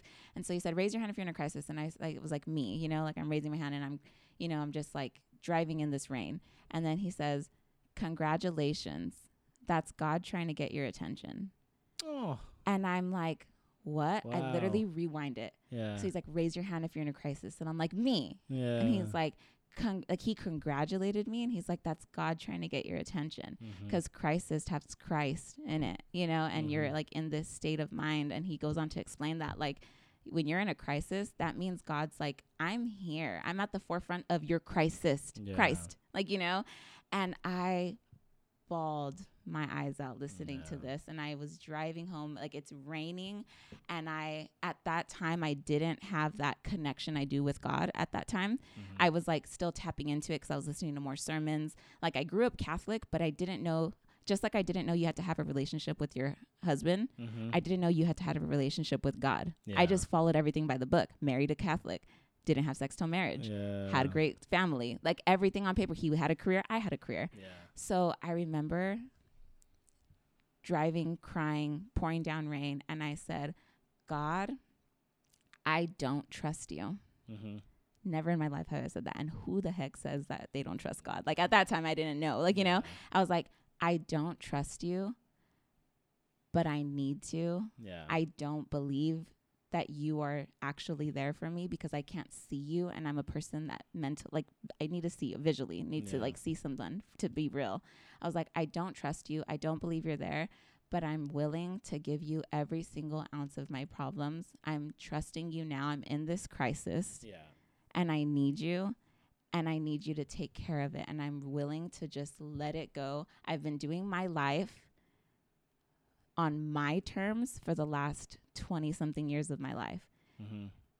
I thought I was doing it with you, but I was making all the decisions. I never asked you for any of this help. I never even asked you if I should get married. Yeah. I just thought it was the right thing to do because he was Catholic. You know, I didn't know we had to have connection. I didn't know. And so I was like, I've been making every single decision without you. And now I'm I'm ready for you to just make all my decisions and I'm giving you all my problems. Here you Mm. go. Yeah. Yeah. Yeah. So when it was pouring down rain, when I was listening to this sermon, when I was crying my eyes out on this drive home, I s- literally like you know they say like God talks to you, but like not really with words. Like Right, it's right, just you feel it. I saw every single ounce of like every single problem and worry in this cloud, yeah. and I just saw it like go up. Yeah. Like this cloud Vanish just away. vanish away. Yeah. And six months later, every single worry I had in that cloud was was was solved Yeah. and that's when I bought my own condo and we got the divorce and luckily it was so mutual. It was like just smooth. it was semi smooth, you know, there was Well, I bumps mean, and of course, roads, but course, yes, yeah. but like as smooth as like it could have been mentally. Oh, yeah, You know? right. And right. like I still had great you know communication with their, his family and like even him you know yeah. and um that was like my rock bottom when I cried and you know, at rock bottom, the best, like, I think that's the best place to be in because it's only going up from there. Like, Right. I highly encourage people to like get to their rock bottom. like, not encourage, but it's okay, you know, okay if if you you do because there's Yeah. only going up from mm. rock bottom. You can't go lower than rock bottom, you know? right. And so when I went up, like when I saw that that cloud go up, I was like, I'm gonna be okay. And I Yeah. s- like God literally was there like every step of the way. So then now buying my condo, there was another issue where I couldn't have my three pugs there. So I was only at my condo for four months. And then after four months, I was like, I need to buy a house. So I just put in so much money to my condo. Mm-hmm. How the heck? And then there's penalties if you like sell your house within a year. Right? Oh, Right? Gotcha. So I lost money on the condo yeah. because I literally found my dream home, which is Mhm. where I'm at now, yeah. which is where I work out of now. So that's where I'm getting to. Sorry, context. You know, I talk a lot. yeah. Um, but that's where I'm at now. So I remember within that time of being those four to six months at this condo, or maybe eight months, I don't know, gosh, Yeah. timeline, but four to eight months, wherever that was, yeah. Because it was less than a year, Yes. obviously, because of the Yeah. penalty that happened, right? Yes. Yeah. while I was at Sola Salon, Yeah. um, and mind you, I was paying rent at Sola, paying rent in my condo, and Mhm. I'm by myself, and I'm not married anymore. There's no double income. I'm Mhm. by myself, having to work my butt off even more. Working, I work. I've been working 12 to 13 hours as a single income for the last 10 years of my life. Yeah. So 12 to 13 hours every single day. That's how you freaking pay your bills, like you know. No kidding. And so being doing those two things, I remember. Um, remember, I worked with Novalash. Yeah. I had been told to sign up for this contest every year, and it's to be a brand ambassador. So Mm. being a Novalash brand ambassador, they only choose anywhere from 10 to fi- 10 to 13 people a year and you become a brand ambassador and you get to travel and do all these things. And mind you, this is from around the world. Mhm. So like whoever uses Novalash from around the world and enters, they only choose 10 to 13 people. Yeah. I'd been told to like apply and I was like, no, like I just don't, yeah, I just don't, I don't have enough time. Like, when am I going to find enough time? I work 13 hours. Like, I'm not going to, Yeah, and that was my excuse all the time. Like, I don't need, I just, I'm, I'm good. I have my clients. Like, I don't need more clients. There was Right. a time where I had a waiting list of like 20 people that wanting lashes, you know? And I was just like, oh my gosh. And so this one year, like, I was like, okay, like I'm divorced. I'm living in my condo. Like, I'm going to apply. I applied 13 people. I was, so one, they don't even choose people like more than multiple from like a like a, a state or anything or and me and my friend Justine applied. She's actually the only other esthetician or lo- lash artist that does Novalash in Fresno as well. hmm And so her and I applied and we're like to the best one that like I love you so much. Like we're so happy for each other. We were the only two in California and we both came from Fresno. Oh, nice. Part of the 13. There was people from Heck the yeah. UK Yeah. fi- that were from the 13. There was people from Texas. There's people from, you know, all around the world. Mhm. And 13 of us got in. And I was so stinking proud of myself. So they allowed me to go to New York. They flew me out to New York and I was a brand ambassador. I was on Behind the Chair, which is a magazine. I was on Mhm. there like about three times. Mhm. So it's a um, cosmetology magazine. yeah. And so that was like three proud moments that I had in my life. And awesome. I was like, dude, I'm on a freaking magazine for Novalash. I'm a brand ambassador. And that was actually like the last year that like they did it. That was actually the last year that they were like the best in the new in the lash. And now it's like saturated with lash Right, right, people. right. But this was a few years ago. And like I just remember like, wow. Like I just got through a divorce. I have my business. I'm a brand ambassador for Novalash. All my clients were like, my lash lady is the Novalash Yeah, brand yeah, ambassador. Like, you know, like and we use Novalash. I remember they would be so proud. Like my glue, I can get my lashes wet like immediately. And I remember like all their friends are like, yeah, my friends are so mad that uh, they can't get their wet their lashes wet for 48 hours. And I'm like, dude, it's Novalash because you have to be certified with them. Right. So like a lot of other lash artists, they're like, oh yeah, anyone can get certified, but Novalash, you have to be an esthetician. There's no way about it. You have to be an esthetician to get certified with them. And that's what one thing I really loved about that company. yeah. You know, because it felt exclusive. Standards and yeah, whatnot. standards. Yeah. You have to get the best. You know. Did you feel like it was also like that was like a sense of like aha, like okay, I'm gonna be okay. Yeah. Yeah. Oh yeah, for sure. So then, how did it go from Sola to you? Yeah, being the, the, the, own house. Okay, old- so, um, I was at the condo, Yeah. right? And um, my next door neighbor, uh, I had the best next door neighbor to my left, and then to my right, who she was part of like the committee, like the HOA, like oh yeah, yeah, because okay. it's a condo. So even though even though I bought my condo, yeah. I'm still a part of like the HOA fees Right, and all right, that stuff, right. right? And rules and. sh- I, I guess my m- at the time my realtor told me that I was able to have three pugs, Yeah. like my three dogs. You can only have one dog, Oh. and she, you know, saw my three pugs and was like, nope. oh, god So it was like really that, and I remember at that time like doing all the like self help podcasts and things like that. It's like you always think positive. yeah. You don't want to like continue to keep talking negative, keep talking negative. And so I was like, it's okay. My I love my pugs, I love my dogs, and I remember my parents are like, we'll keep two dogs at a time, and you can rotate every week. And I'm like, what? Like, yeah, no. "Ah, yeah, but yes. Like you know, like no, but yes. Yeah. And so I remember like doing that, and we did that for like two months. And I was like, Mom, I need to buy a house. I need to buy another house. And um, so I sold my condo, bought my dream home, yeah. and it was the scariest thing ever because this is definitely this was definitely a home pre-pandemic, Mhm. um, a home for a two and a two person income. Yeah. And um, when I was looking at it, my mom was the one who was like, "Oh, let's check that house out." I'm like, "Mom, that it doesn't even come up on Zillow because that's not my price range." Yeah. we looked at it and then I was looking at just the pictures and I was like, I want to buy this house. It was all remodeled. It was in like a beautiful neighborhood with a big backyard, big front yard. Like everything was so beautiful. Like the neighborhood was still by Whole Foods. And I'm like, There wait, what? I like, yes. I can still walk there. Like all this stuff. And I was like, I need to buy this house. And I looked at the price and I was like, sheesh, I cannot afford this. Like, you know, and be at Sola at the same time because Sola's a thousand one hundred like i can't afford a house payment like this you know but luckily me being on my fitness journey right and like me being on like what all this stuff i saw the opportunity for half of my house which mind you i'm not actually like in in a neighborhood right. so i was never a person that liked people working from home but looking at this house i had a whole section of my house blocked off from my house Yeah. and I got to close the door and nobody was allowed to like nobody f- on that side is able to see my The house other side. Yeah. and there's a full bath or full shower restroom the garage is there and then it's a room Yeah. and then it's a sliding door so like they can enter through the back or through the garage and like enter through this room and I was like what if I work from home for the next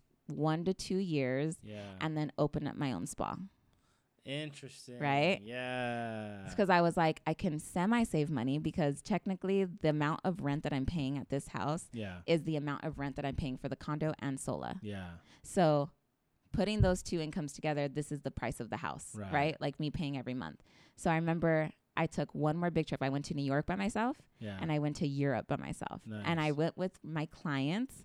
My cli- two of my clients are best friends and they were like, "We're going to Europe." And I was like, "What?" And they're like, "Yeah, with like three other girls." And I'm like, "What?" And they're like, "Do you want to come?" And I was like, "Yeah." So I went to Europe with six girls that I had no idea. Like I didn't even know them. Other than my two clients that I see, I only did their eyebrow wax. So like I would see them every 3 4 weeks, like you know, for 15 minutes. Right. And I went to Europe with six girls that I didn't know. Holla. I signed and bought my house while I was in Europe. oh, good for you. Yeah. Good for you. So I Gotta love technology. Right?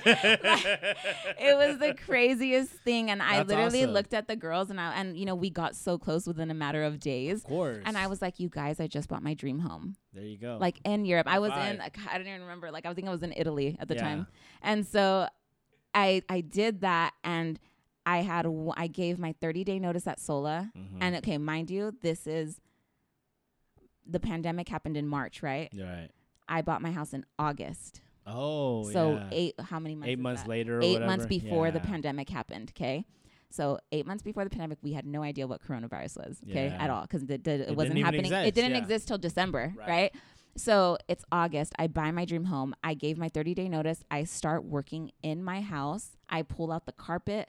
I pull out, like, I literally created this whole safe space for my clients, painted the walls white again. I did like Yeah. everything, like, to make it look like Pure Bliss at Sola. I made it look like Pure Bliss in Bianca B's house. And, like, it was on like a, a busy street so like I, they didn't have to drive into a neighborhood i was like i feel good about this i don't feel like they're walking into my house i don't feel like they're and mind you these clients have been with me for 10 years or at that point it was eight years um, eight, seven to eight years. And I was like, my clients love me. And I talked to every single one of them too. I was like, how would you feel if I worked from home? They were Yeah. like, yes, buy your dream home, girl. Yeah, Let's yeah, do this. One to two years. Let's open up your spawn three, like, you know, or like two years. Like, we're, we love you. You're like, we're not going anywhere for lashes. We're going to stick to you. Yeah. I had like literally, I can, I can cry again because my clients, They just helped. Like, they, I- they stuck with you. I have never had a bad client. yeah. like, that's awesome. I'm so blessed that I've never had like someone that I've had to fire or someone that mm. like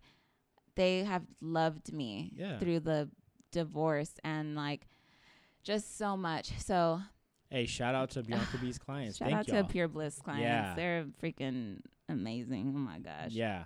Um and so they actually were obsessed coming to Mhm. my house because they had front row parking all the time.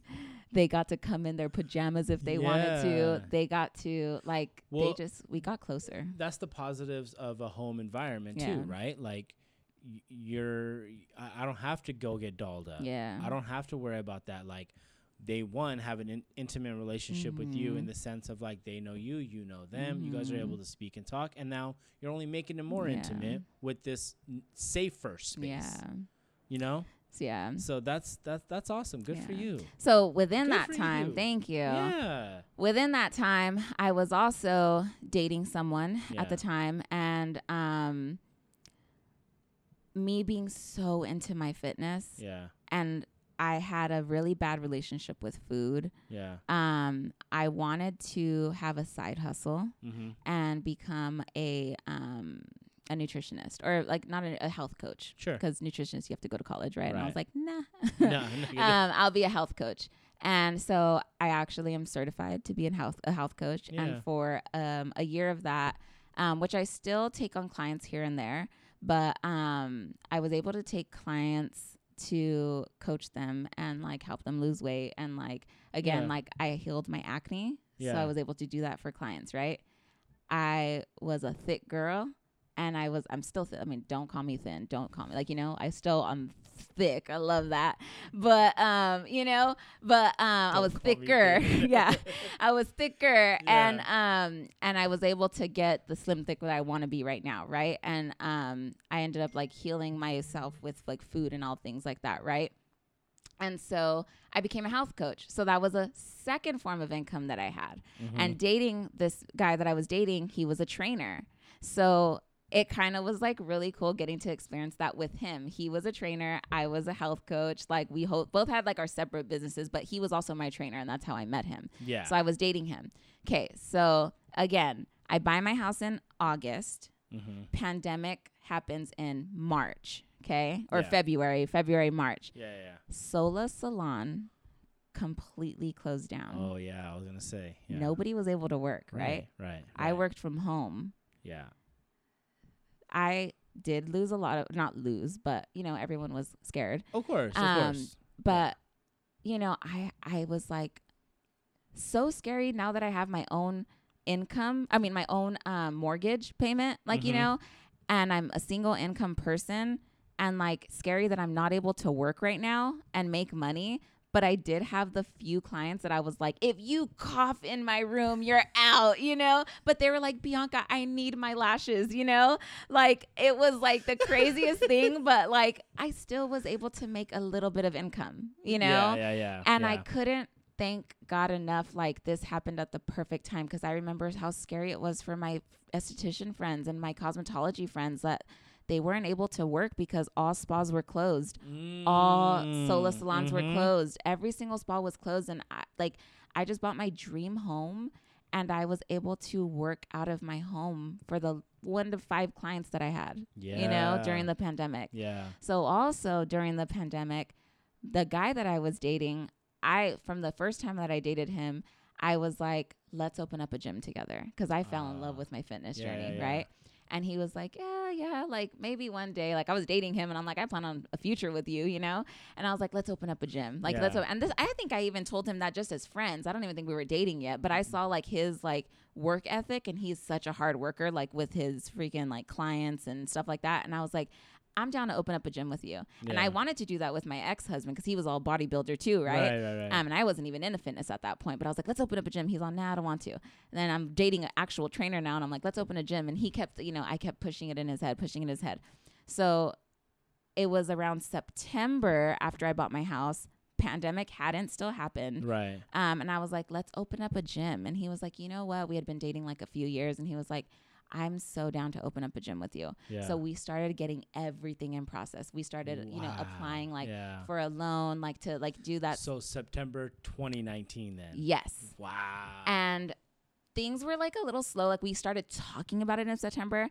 I think like January we were like, okay, let's do this. So we were like looking at spots now. And then now we're going to the bank and like applying for like, you know, we were got all the paperwork ready. Right, We were like, okay, he was gonna do his taxes because it's January now. So he's doing his taxes. I'm doing my taxes. So like we can like really get to like see what we could apply for at the loan. Sure. So then I think like February we s- we applied for the loan and then March and then people are still talking about the pandemic right, at that It was, point. uh, still, It's still it's still it's like it's like talk, but th- there was no talk about shutdown yet. And then all banks close the loans. Yeah. Like the, like they weren't giving loans out anymore and Right. March happens, shutdown happens and we're like, wow, like we were so close. We were meeting with realtors and like showing us spots and we were so close to opening up a gym. And I was like, damn, like that could have been like a second business, right? Yeah. and um I was getting into my scalp micropigmentation at that point too because I was like if we open up a gym I can have a little spot that I can do my tattooing there Yeah. you know and so like it was just super cool and so But at, the, but at the same time though, like it was almost like a blessing in disguise too, the way it way it unfolded because yes I mean, you know, you have a loan, you have this, you have equipment and stuff that you're all on the line for, only to be shut. Like, imagine if everything happened in January Yeah. and then six weeks later, yeah we had to be shut down and then shut down, you exactly so? I'm sorry God God is like and God knew what he was even doing even further than that because right. listen my garage I wasn't even parking inside of it because I didn't have a little clicker. So from like Mm. August, like I never parked inside my garage. I remember when the pandemic happened, he's a trainer, right? So he was training out of B- like Buchanan High School Mm, and I would go, you know, and I would start training. Then I had a few clients here and there. I remember I, at Costco, they had like a 10 to 30 pound um, dumbbell set yeah, yeah, and I bought it. So then him and I just started working out in my garage. yeah. And then we kind of look around and we're like, what if we turned my garage into a Oh, gym? yeah. Like we're planning on starting and opening up a gym. What if we open this up as a gym? I'm working next door in my spa. You could be working in my gym. And like that's Mm, another form of income for me, which is helpful. He Yeah. makes great income doing that.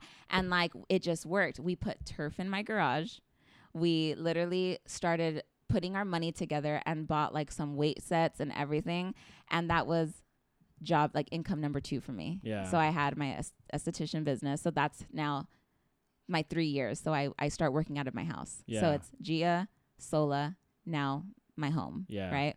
And um, I now have a, ch- like, you know, him and I didn't end up working out. That was my rock bottom number two right.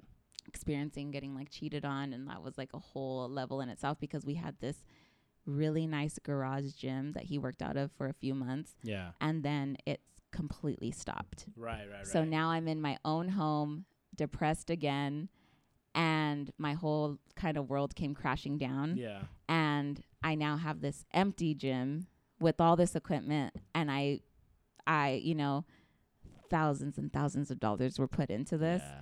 and I go through the breakup and I'm going through a heartbreak and now there's thousands of dollars in equipment in here and I paid it back because it's my home. Yeah. So I literally wrote a check to him, gave all the money, and I was like, "All right, here's all my equipment. What the hell am I going to do with all yeah, this?" Yeah. Yeah. And um again, you don't stop, you don't look back. Right. You right. just keep You just going keep and you forward. hustle. Yeah. I that I think I was more depressed there Yeah.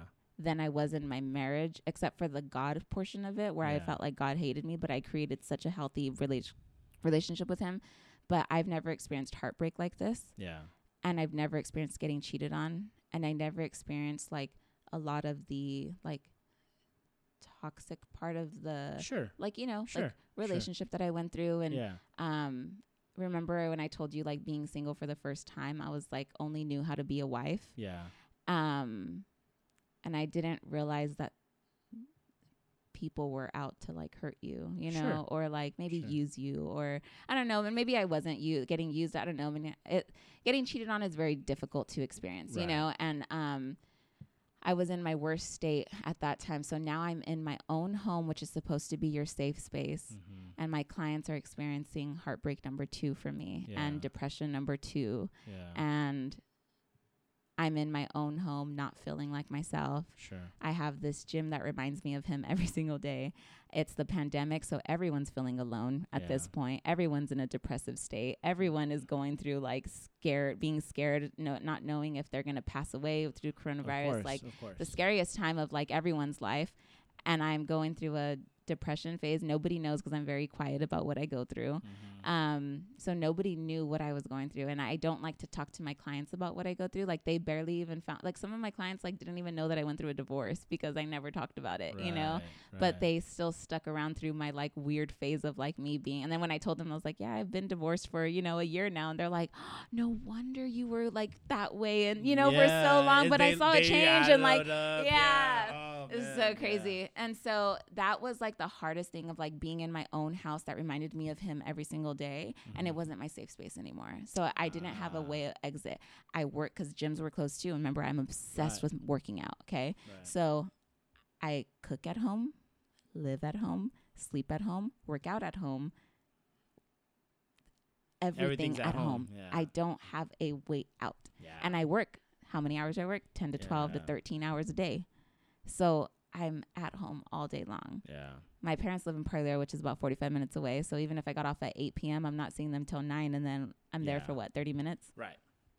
My pugs were like not really getting my attention, you know, and it was hard. It was like, it's like, I know you and I had talked about like previously, like Mhm. off podcast, like the silence Yes. gets so loud, So loud. so loud. So loud. So that's what I had experienced like during the pandemic. And, you know, I go through this phase where it's like, I have to heal myself before I can do anything else. yeah. And eight months of my life, I again didn't date. I kept to myself. I relearned to love myself. And it's been about a year to two years that I haven't like dated, uh, you know, that had like ended mm-hmm. and um, you know, still the hills and valleys and of of, like, it. Yeah. you know, sure.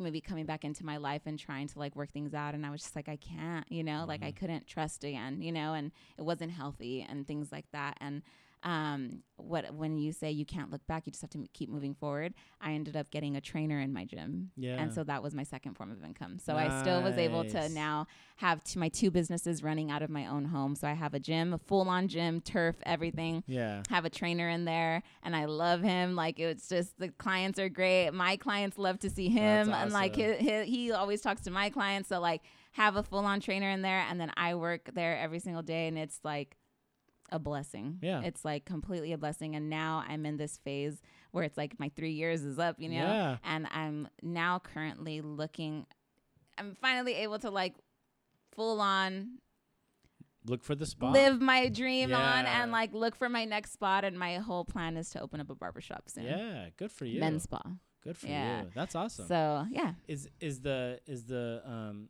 is the like kind of journey and like you know everything that that you kind of went through like you know basically you re-envisioning what you were and are and now have become right Yeah. um would you say that would you say that it it, it was just that blessing in disguise in every single one of those moments yes um i think one thing that i've always had at the back of my head is i have to trust god because remember the first time i went through rock bottom yeah i Called him never out. i called him out and i said i don't trust you yeah and that was the best thing i could ever tell god yeah he was like finally Uh, like finally you admitted that to me mm-hmm. i'm here i'm here with open arms Mm-hmm. like all I needed was for you to just let go. Sure. Stop trying to control. Sure. Stop trying to do life by yourself. I gave this life to you. Uh, how do you make God laugh? You make plans. You tell him your plans. oh, you tell him, yeah. yeah. You know. So yeah. I, and that's what it had. So like when I saw those problems go up in that cloud, right, right, from the first rock bottom, right, I went through my second rock bottom and I was like I I let I I walked away from you. I Yeah. wasn't able and that I think the hardest thing remember I told you in high school I, how I had this like sense of um um I can feel people's like if I oh can yeah, trust yeah, them or yeah, not. Yeah, Um with this last relationship that's where I don't think God makes mistakes. I think you go through things in life to learn so much Sure. about yourself, right? I always thought I had a good sense of um what is am I trying to say? Like of people, Mhm. of like feeling if I can trust them or not and things like that. And so when I had gotten cheated on, I was so sidetracked and I was like doubting my intuit um what intuition. mm-hmm. I was doubting my intuition. I was like, is it broken? I was always so good at reading people or like feeling their energy and like processing everything. Like, how did this, how did I allow this to happen to Oh, me? yeah, yeah, How did. I allow this Yeah. to myself to go through these two years of being depressed? And I remember my clients telling me, like, you just seem different, Bianca. Even dating him when I thought I was happy, Mm-hmm. I was like anxiety driven Mm-hmm. and like my clients felt the anxiety and like me not fully being present because I was always people pleasing. I was always wanting to make him happy and I Sure. forgot about myself while dating him. Yeah. And um that's where it was just like going through that has only made me stronger yeah, and has only made me like I'm like, "Oh, I went through going through maybe like a toxic relationship because now I can kind of spot that from a mile away or like, you yeah. know, and like and I have I still like I never hate anybody. I will like I've I've had respect for his business for so long and I, you know, people go through things and I don't know why people like, you know, why those situations happen, yeah. but I I'm going to love everyone through it because we're all God's children. And so never will I have ill will towards him. Never will I have like I will still see him and say hi, like you know. Yeah, yeah, And I don't have like it's, it takes more energy to hate someone than to not. yeah, And I still remained friends with him. Like you know, it took a while, but I you know I told him I forgive you from the second that it happened. I forgave you. You know, Mhm. it was more harder to forgive myself for Oh, going yeah, through it. yeah. You know, so I forgave him early on, and it, like that's what I had to you know going through the self help stuff Mhm. it's like no like like yeah i'm hurt because of him but i was still you know no one can hurt you but yourself Mhm. no one can um offend you but yourself Yeah. a lot of people can say things but it's your own mind that says you just got hurt from that because you may feel embarrassed you may feel this type of way so i was like you know he may have done that but that was what he was going on through like that wh- whatever was going on through his own head that made him do these decisions and like choices and everything those were his own battles and Sure. you know that he was going through i have to separate myself from that because i know that it wasn't because of me that he cheated that was more of a him thing Mhm. I know that I loved myself and I know the type of woman I was to him and I know the type of woman I was to myself and in that aspect and I just I loved him through his mistakes. I love myself through my mistakes and we just we could only go up from rock Sure, bottom, sure. you know? Like No, it- I like it. yeah. I, I I think I think the thing that you know you, you also um that that you also may not see you know that's right in your face but to me it is is that you know it forced you to reinvent yourself in a way Mhm. you know and both times. and both times and more importantly like your business was reinvented Yeah. you know Yeah. you went from Gia to Sola, and then from Sola to your own place. Um, and while your own place wasn't, you know, I became was a health coach. right? Yeah, you know, like, well, but like, but like, you know, maybe even your own your your your own place wasn't the ideal situation afterwards. It's what you needed to get to this point now, where you're like, okay, now this this next reinvention Mhm. is just going to be that much better. Yeah. So I want to I want to end with this is you know in in those like decisions of like hey how do I how do I know to do like you know you, you kind of went into the lashes and then now you're looking into the pigmentation or you are Mhm. doing Yeah. it and then the the the barber shop you're right like like do you feel like it's just kind of you know organically flow through it or do you feel like you've also had to you know um, uh, put in your own work of hey i think it's time for something different Um or maybe a combination of both? I think. Do you remember on the last podcast, um, mine? I'm just kidding. Oh. Anthony's podcast. Um, The pure- yeah, Pure Bliss Part One. Yeah, yeah, yeah. Um, th- Yeah, that was yeah, yeah. featuring Anthony's Yeah, tacos. yeah. Um, I I told you I've never been at a healthier place in my life mentally. Sure. I don't even know. I think that was off podcast. Though, was, that I yeah. told you. Yeah, yeah, Yeah. Okay. So I told you I've never been in a space of my life where I'm mentally healthy, physically healthy, and in all aspects of my life healthy. Um, Because all three of us talked about yes, that. all three off- of us yeah. off off off, yeah, off podcast. podcast. and so about six to eight months ago, Yeah. I I was out of my depression Right. from that breakup, but still missing something. mm-hmm. And I couldn't move on in my career until I found that. Yeah. And that's where I was like, my three years is up. Yeah. And like, I need something new. I need to further this out, right? But I can't do that until I help myself Sure. because I'm a person that helps other people all the time. So around that time, I went to therapy and I Mhm. did this therapy called EMDR. Sure. And this is something that I've kind of never really talked about. I don't even think my family knows yet. Um, but I'm willing to to like. talk no. I don't mind. I th- I'm very open on like how my life has unfolded and like Sure. the trials and you know Yeah. things that I've gone through. Um, but about eight months ago, I went through to therapy and I was like, there's just something that I can't move forward. Like I'm not happy with myself. Mm-hmm. And I want to be happy for myself. I don't want to rely on other people to make me happy. That's not possible. You know, you can only make yourself happy. God, happiness comes from God.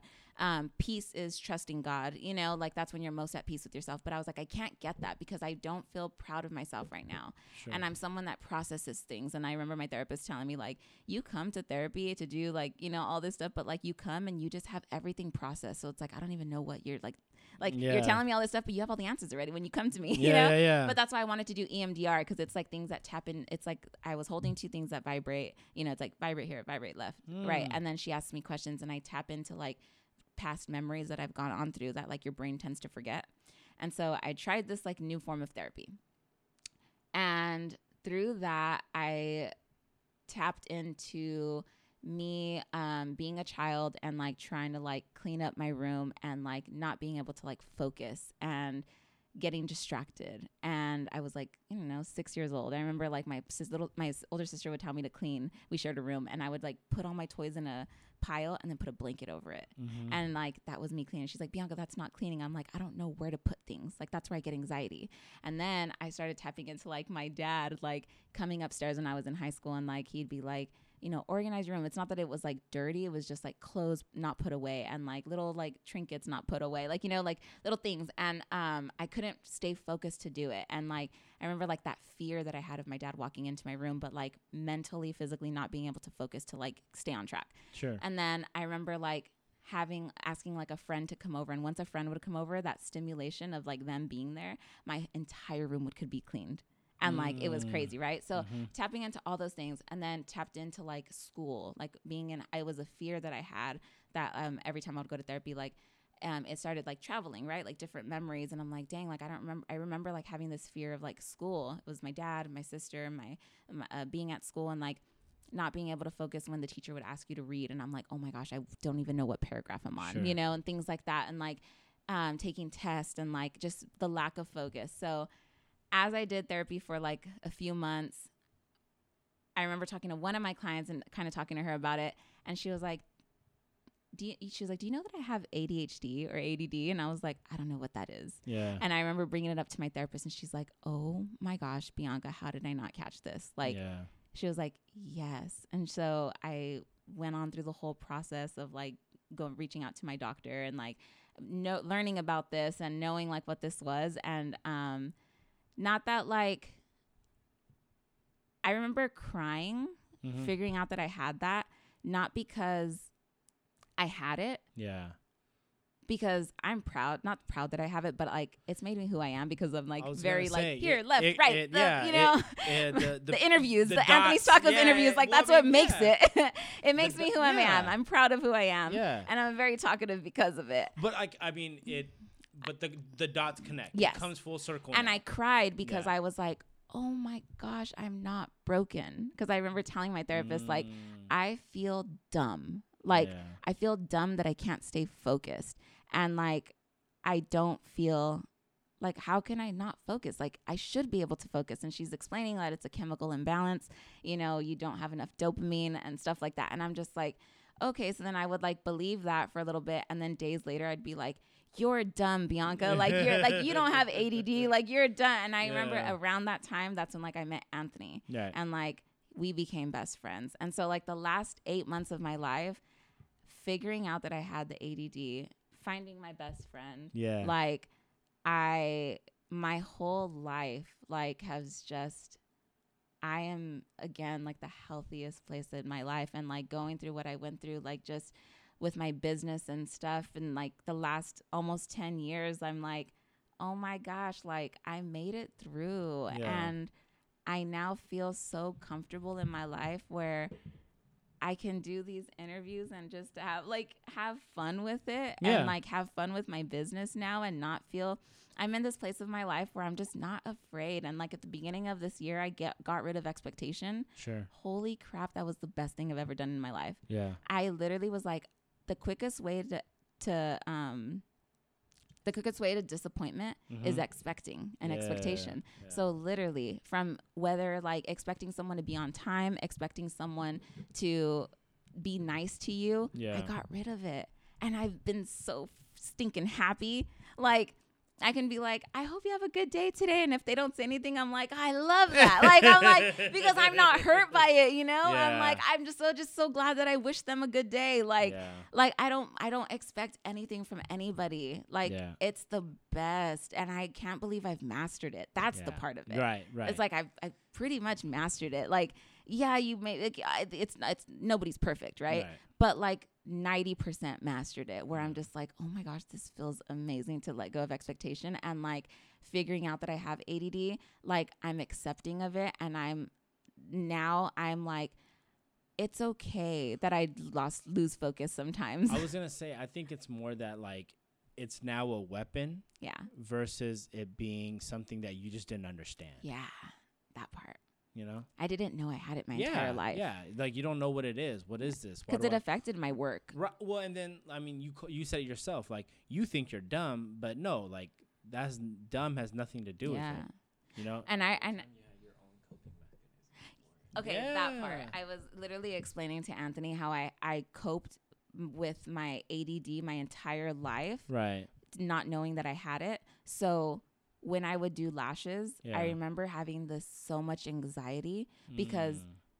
I was good at it already. So it wasn't challenging for me. And having ADD, you need something challenging yeah. because that's what's going to keep you stimulated. right. So doing lashes as tedious as it is, I'm bored out of my mind right. because it's so secondhand. So the little things that I would do for lashing, you know, like you touch your phone and it pops up, right? Sure.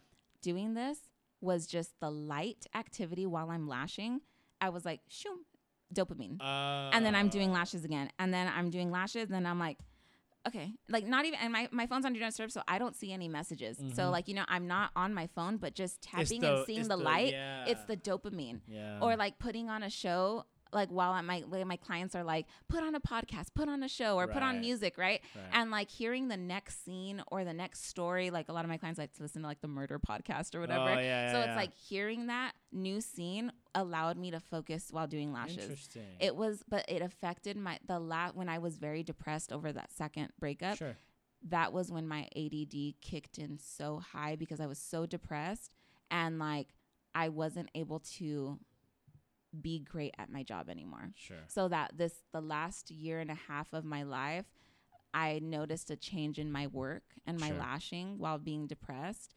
And um, that's what kind of kickstarted me to going to therapy because I had done talk therapy already, but because I processed so well in my head, Yeah. I was like, I need a different form of therapy, which was the EMDR Yeah. and like tapping into past memories of my life, you know? Yeah. And doing that was like honestly some of the like one of the best things I've ever decided to do in my life. And figuring That's out that I had ADD, like it was truly like healing and then I talked about him being my best friend Yeah. and he has healed me in so Yeah. many ways and traumas that was- I've been through. I was gonna say I was gonna say that you know, you know when when we talked about when we were doing when we did Bianca's podcast featuring Anthony's tacos. Uh, you know, when we when we talked about that, it makes a lot of sense about you know how you are with the customers, how that is also another outlet for you now Yeah. because you you said it like you're at home like Yeah. you work there you know what i mean like and your your best friend who isn't going to tell you like hey can you work a cash register after No, he would never a- ask me. you know what i mean like a 13 10 12 13 hour day but at the same time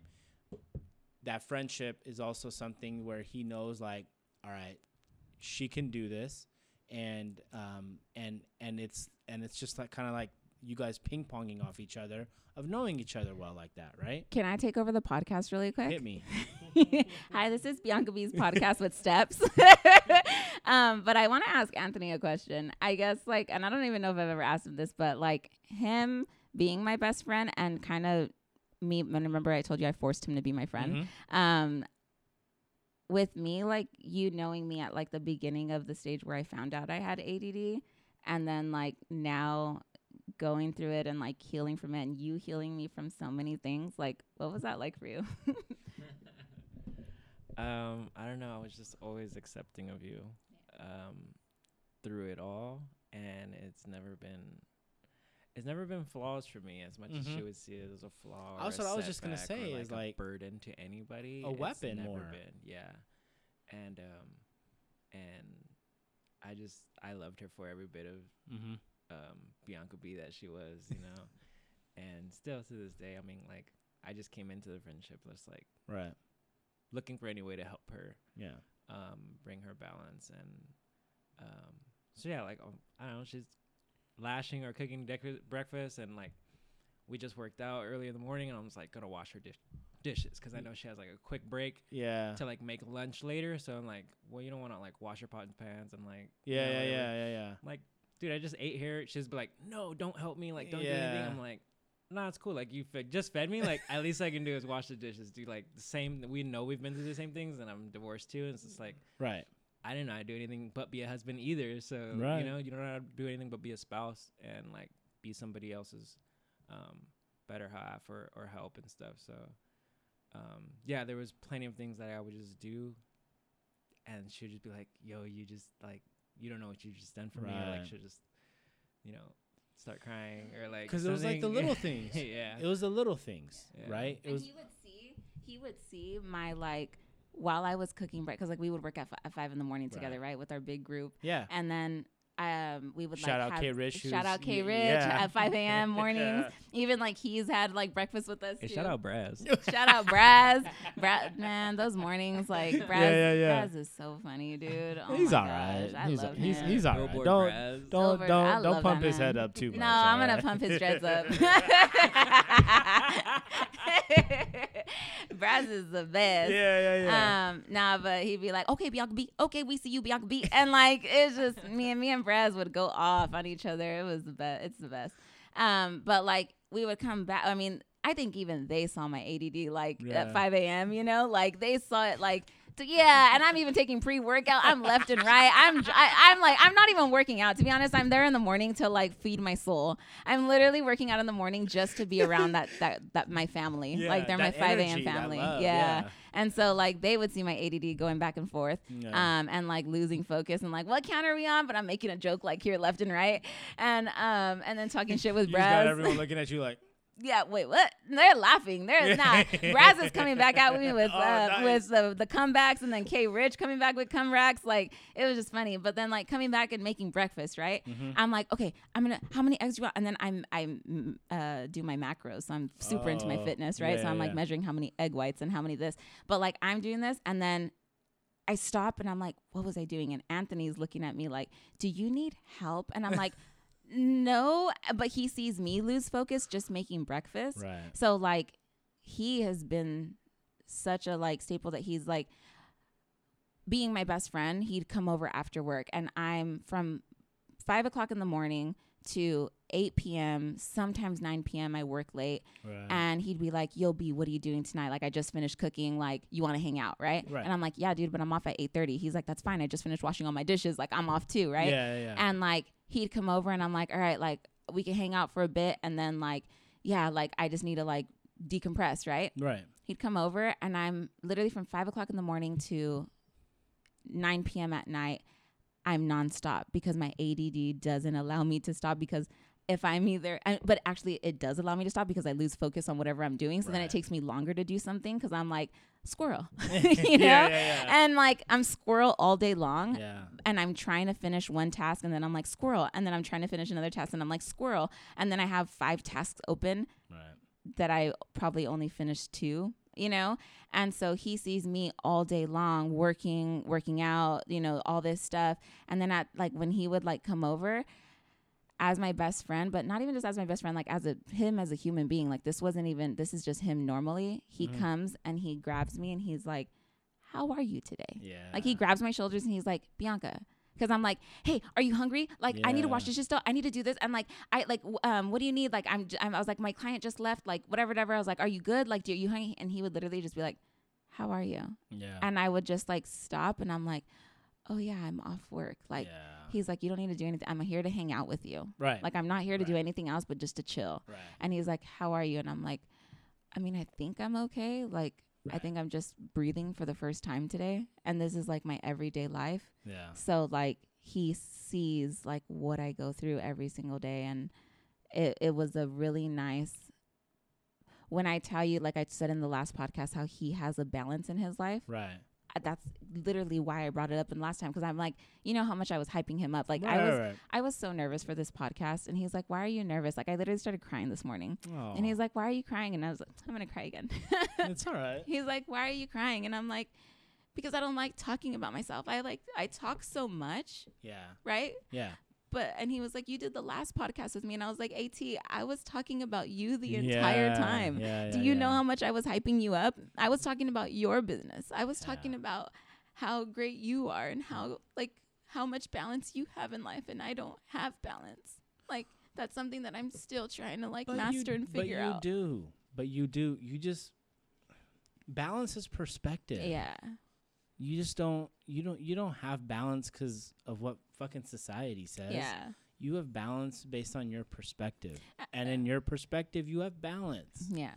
That that's just the way it works. It, But I never felt proud of it, and that's what oh, therapy. Yeah. That's what therapy Mhm. helped out with because I would tell my therapist, I don't focus on things. I can never finish anything. I want to Yeah. open up a spa, but I haven't been able to do that. Mhm. And that's like my biggest like you know, I've gone through two breakups. Sure. I've gone through I started a bit instead of starting my own spa, I invested money into the gym, right? Yeah. This at-home gym. And like I, n- I I haven't been proud of myself because of my ADD was getting in the way that I didn't know that I had, right? And I was like, I feel like a failure. And I remember her telling me, Do you not realize what you've done? You've bought in two houses now. You've bought in every single one of your vehicles. You now have your dream car. Like I, I've always wanted a Jeep and now I'm driving a Jeep Yeah. and. I'm, you know, you bought your dream house, you have a career that is so successful. How are you not proud of yourself? yeah. And I'm like because my because my mind is running 24/7 that I don't feel like it's ever enough. I don't feel like I'm ever enough and I don't talk about that enough. So like having Anthony like come into my life and figuring out I had ADD, I'm finally feel like I have a hold on myself Sure. like I know so much about myself now where like yeah, like I am proud of everything I've done Yeah. and it was the missing piece like not knowing that I had ADD, like that was the missing piece of my life to now love myself entirely. And I have fallen in love with myself the last 8 months of my life. I I congratulate you. I Thank you. salute you. Thank you. And I am just I'm so honored that you would share Yeah. because yeah, there was a lot that happened, but the fact that you were just willing to to share and be open and just for someone else to hear your story and be like, "Oh shit, I went through that too." yeah. Those are my steps. Yeah, those are my steps. Podcast. Look Those are my steps So I mean, I, I I just really really appreciate you doing this. I really appreciate you just being honest and open. yeah. And I I remember when I was like thinking about you know your episode this morning, um, I was like my goal was to not interrupt you.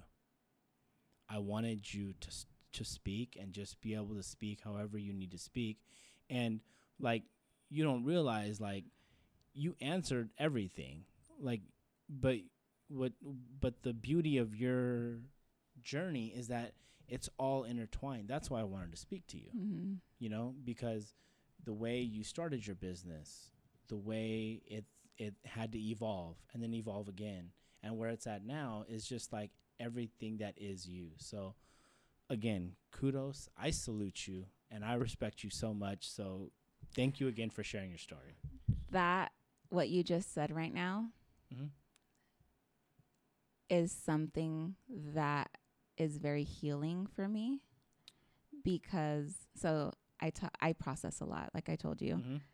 and I process as I hear people talk and I am someone that likes to hear what everyone has to say cuz you you learn something from everybody Sure. but I do talk a lot and my storytelling is very detailed Mhm. and my I have to like tell myself like they don't need that detailed like you know Yeah, like, sure. but that's a trauma that you just healed and Anthony has healed a Mhm. lot because he's a great listener and he allows me to talk and remember I told you I would send him these 13 minute long Oh, voice yeah, memos and I'm like thanks for subscribing to Bianca V's podcast Yeah. that you didn't subscribe to but Yeah. automatically are. He's allowed me to talk and tell these stories even if I've even if he's heard the same story four times which he says I do a lot. You just said my goal was to not interrupt you and I have often in life been told like Bianca get on with your story. Uh, yeah. Bianca we don't need that that many details. And I'm someone that's like I just want you to feel like you lived there and you were there in the moment. And I've been it's a it's a fear I have of over talking or talking too much and I can't stop right? But like I I'm so passionate about what I do talk about so like you saying that is just another form of like healing a trauma so thank you for You're, you're very welcome, and I appreciate that. yeah Thank you I so appreciate much. you Thank you, thank you, and thank you again for doing this. yeah thank you for This is awesome, asking me oh for my sure, gosh For sure.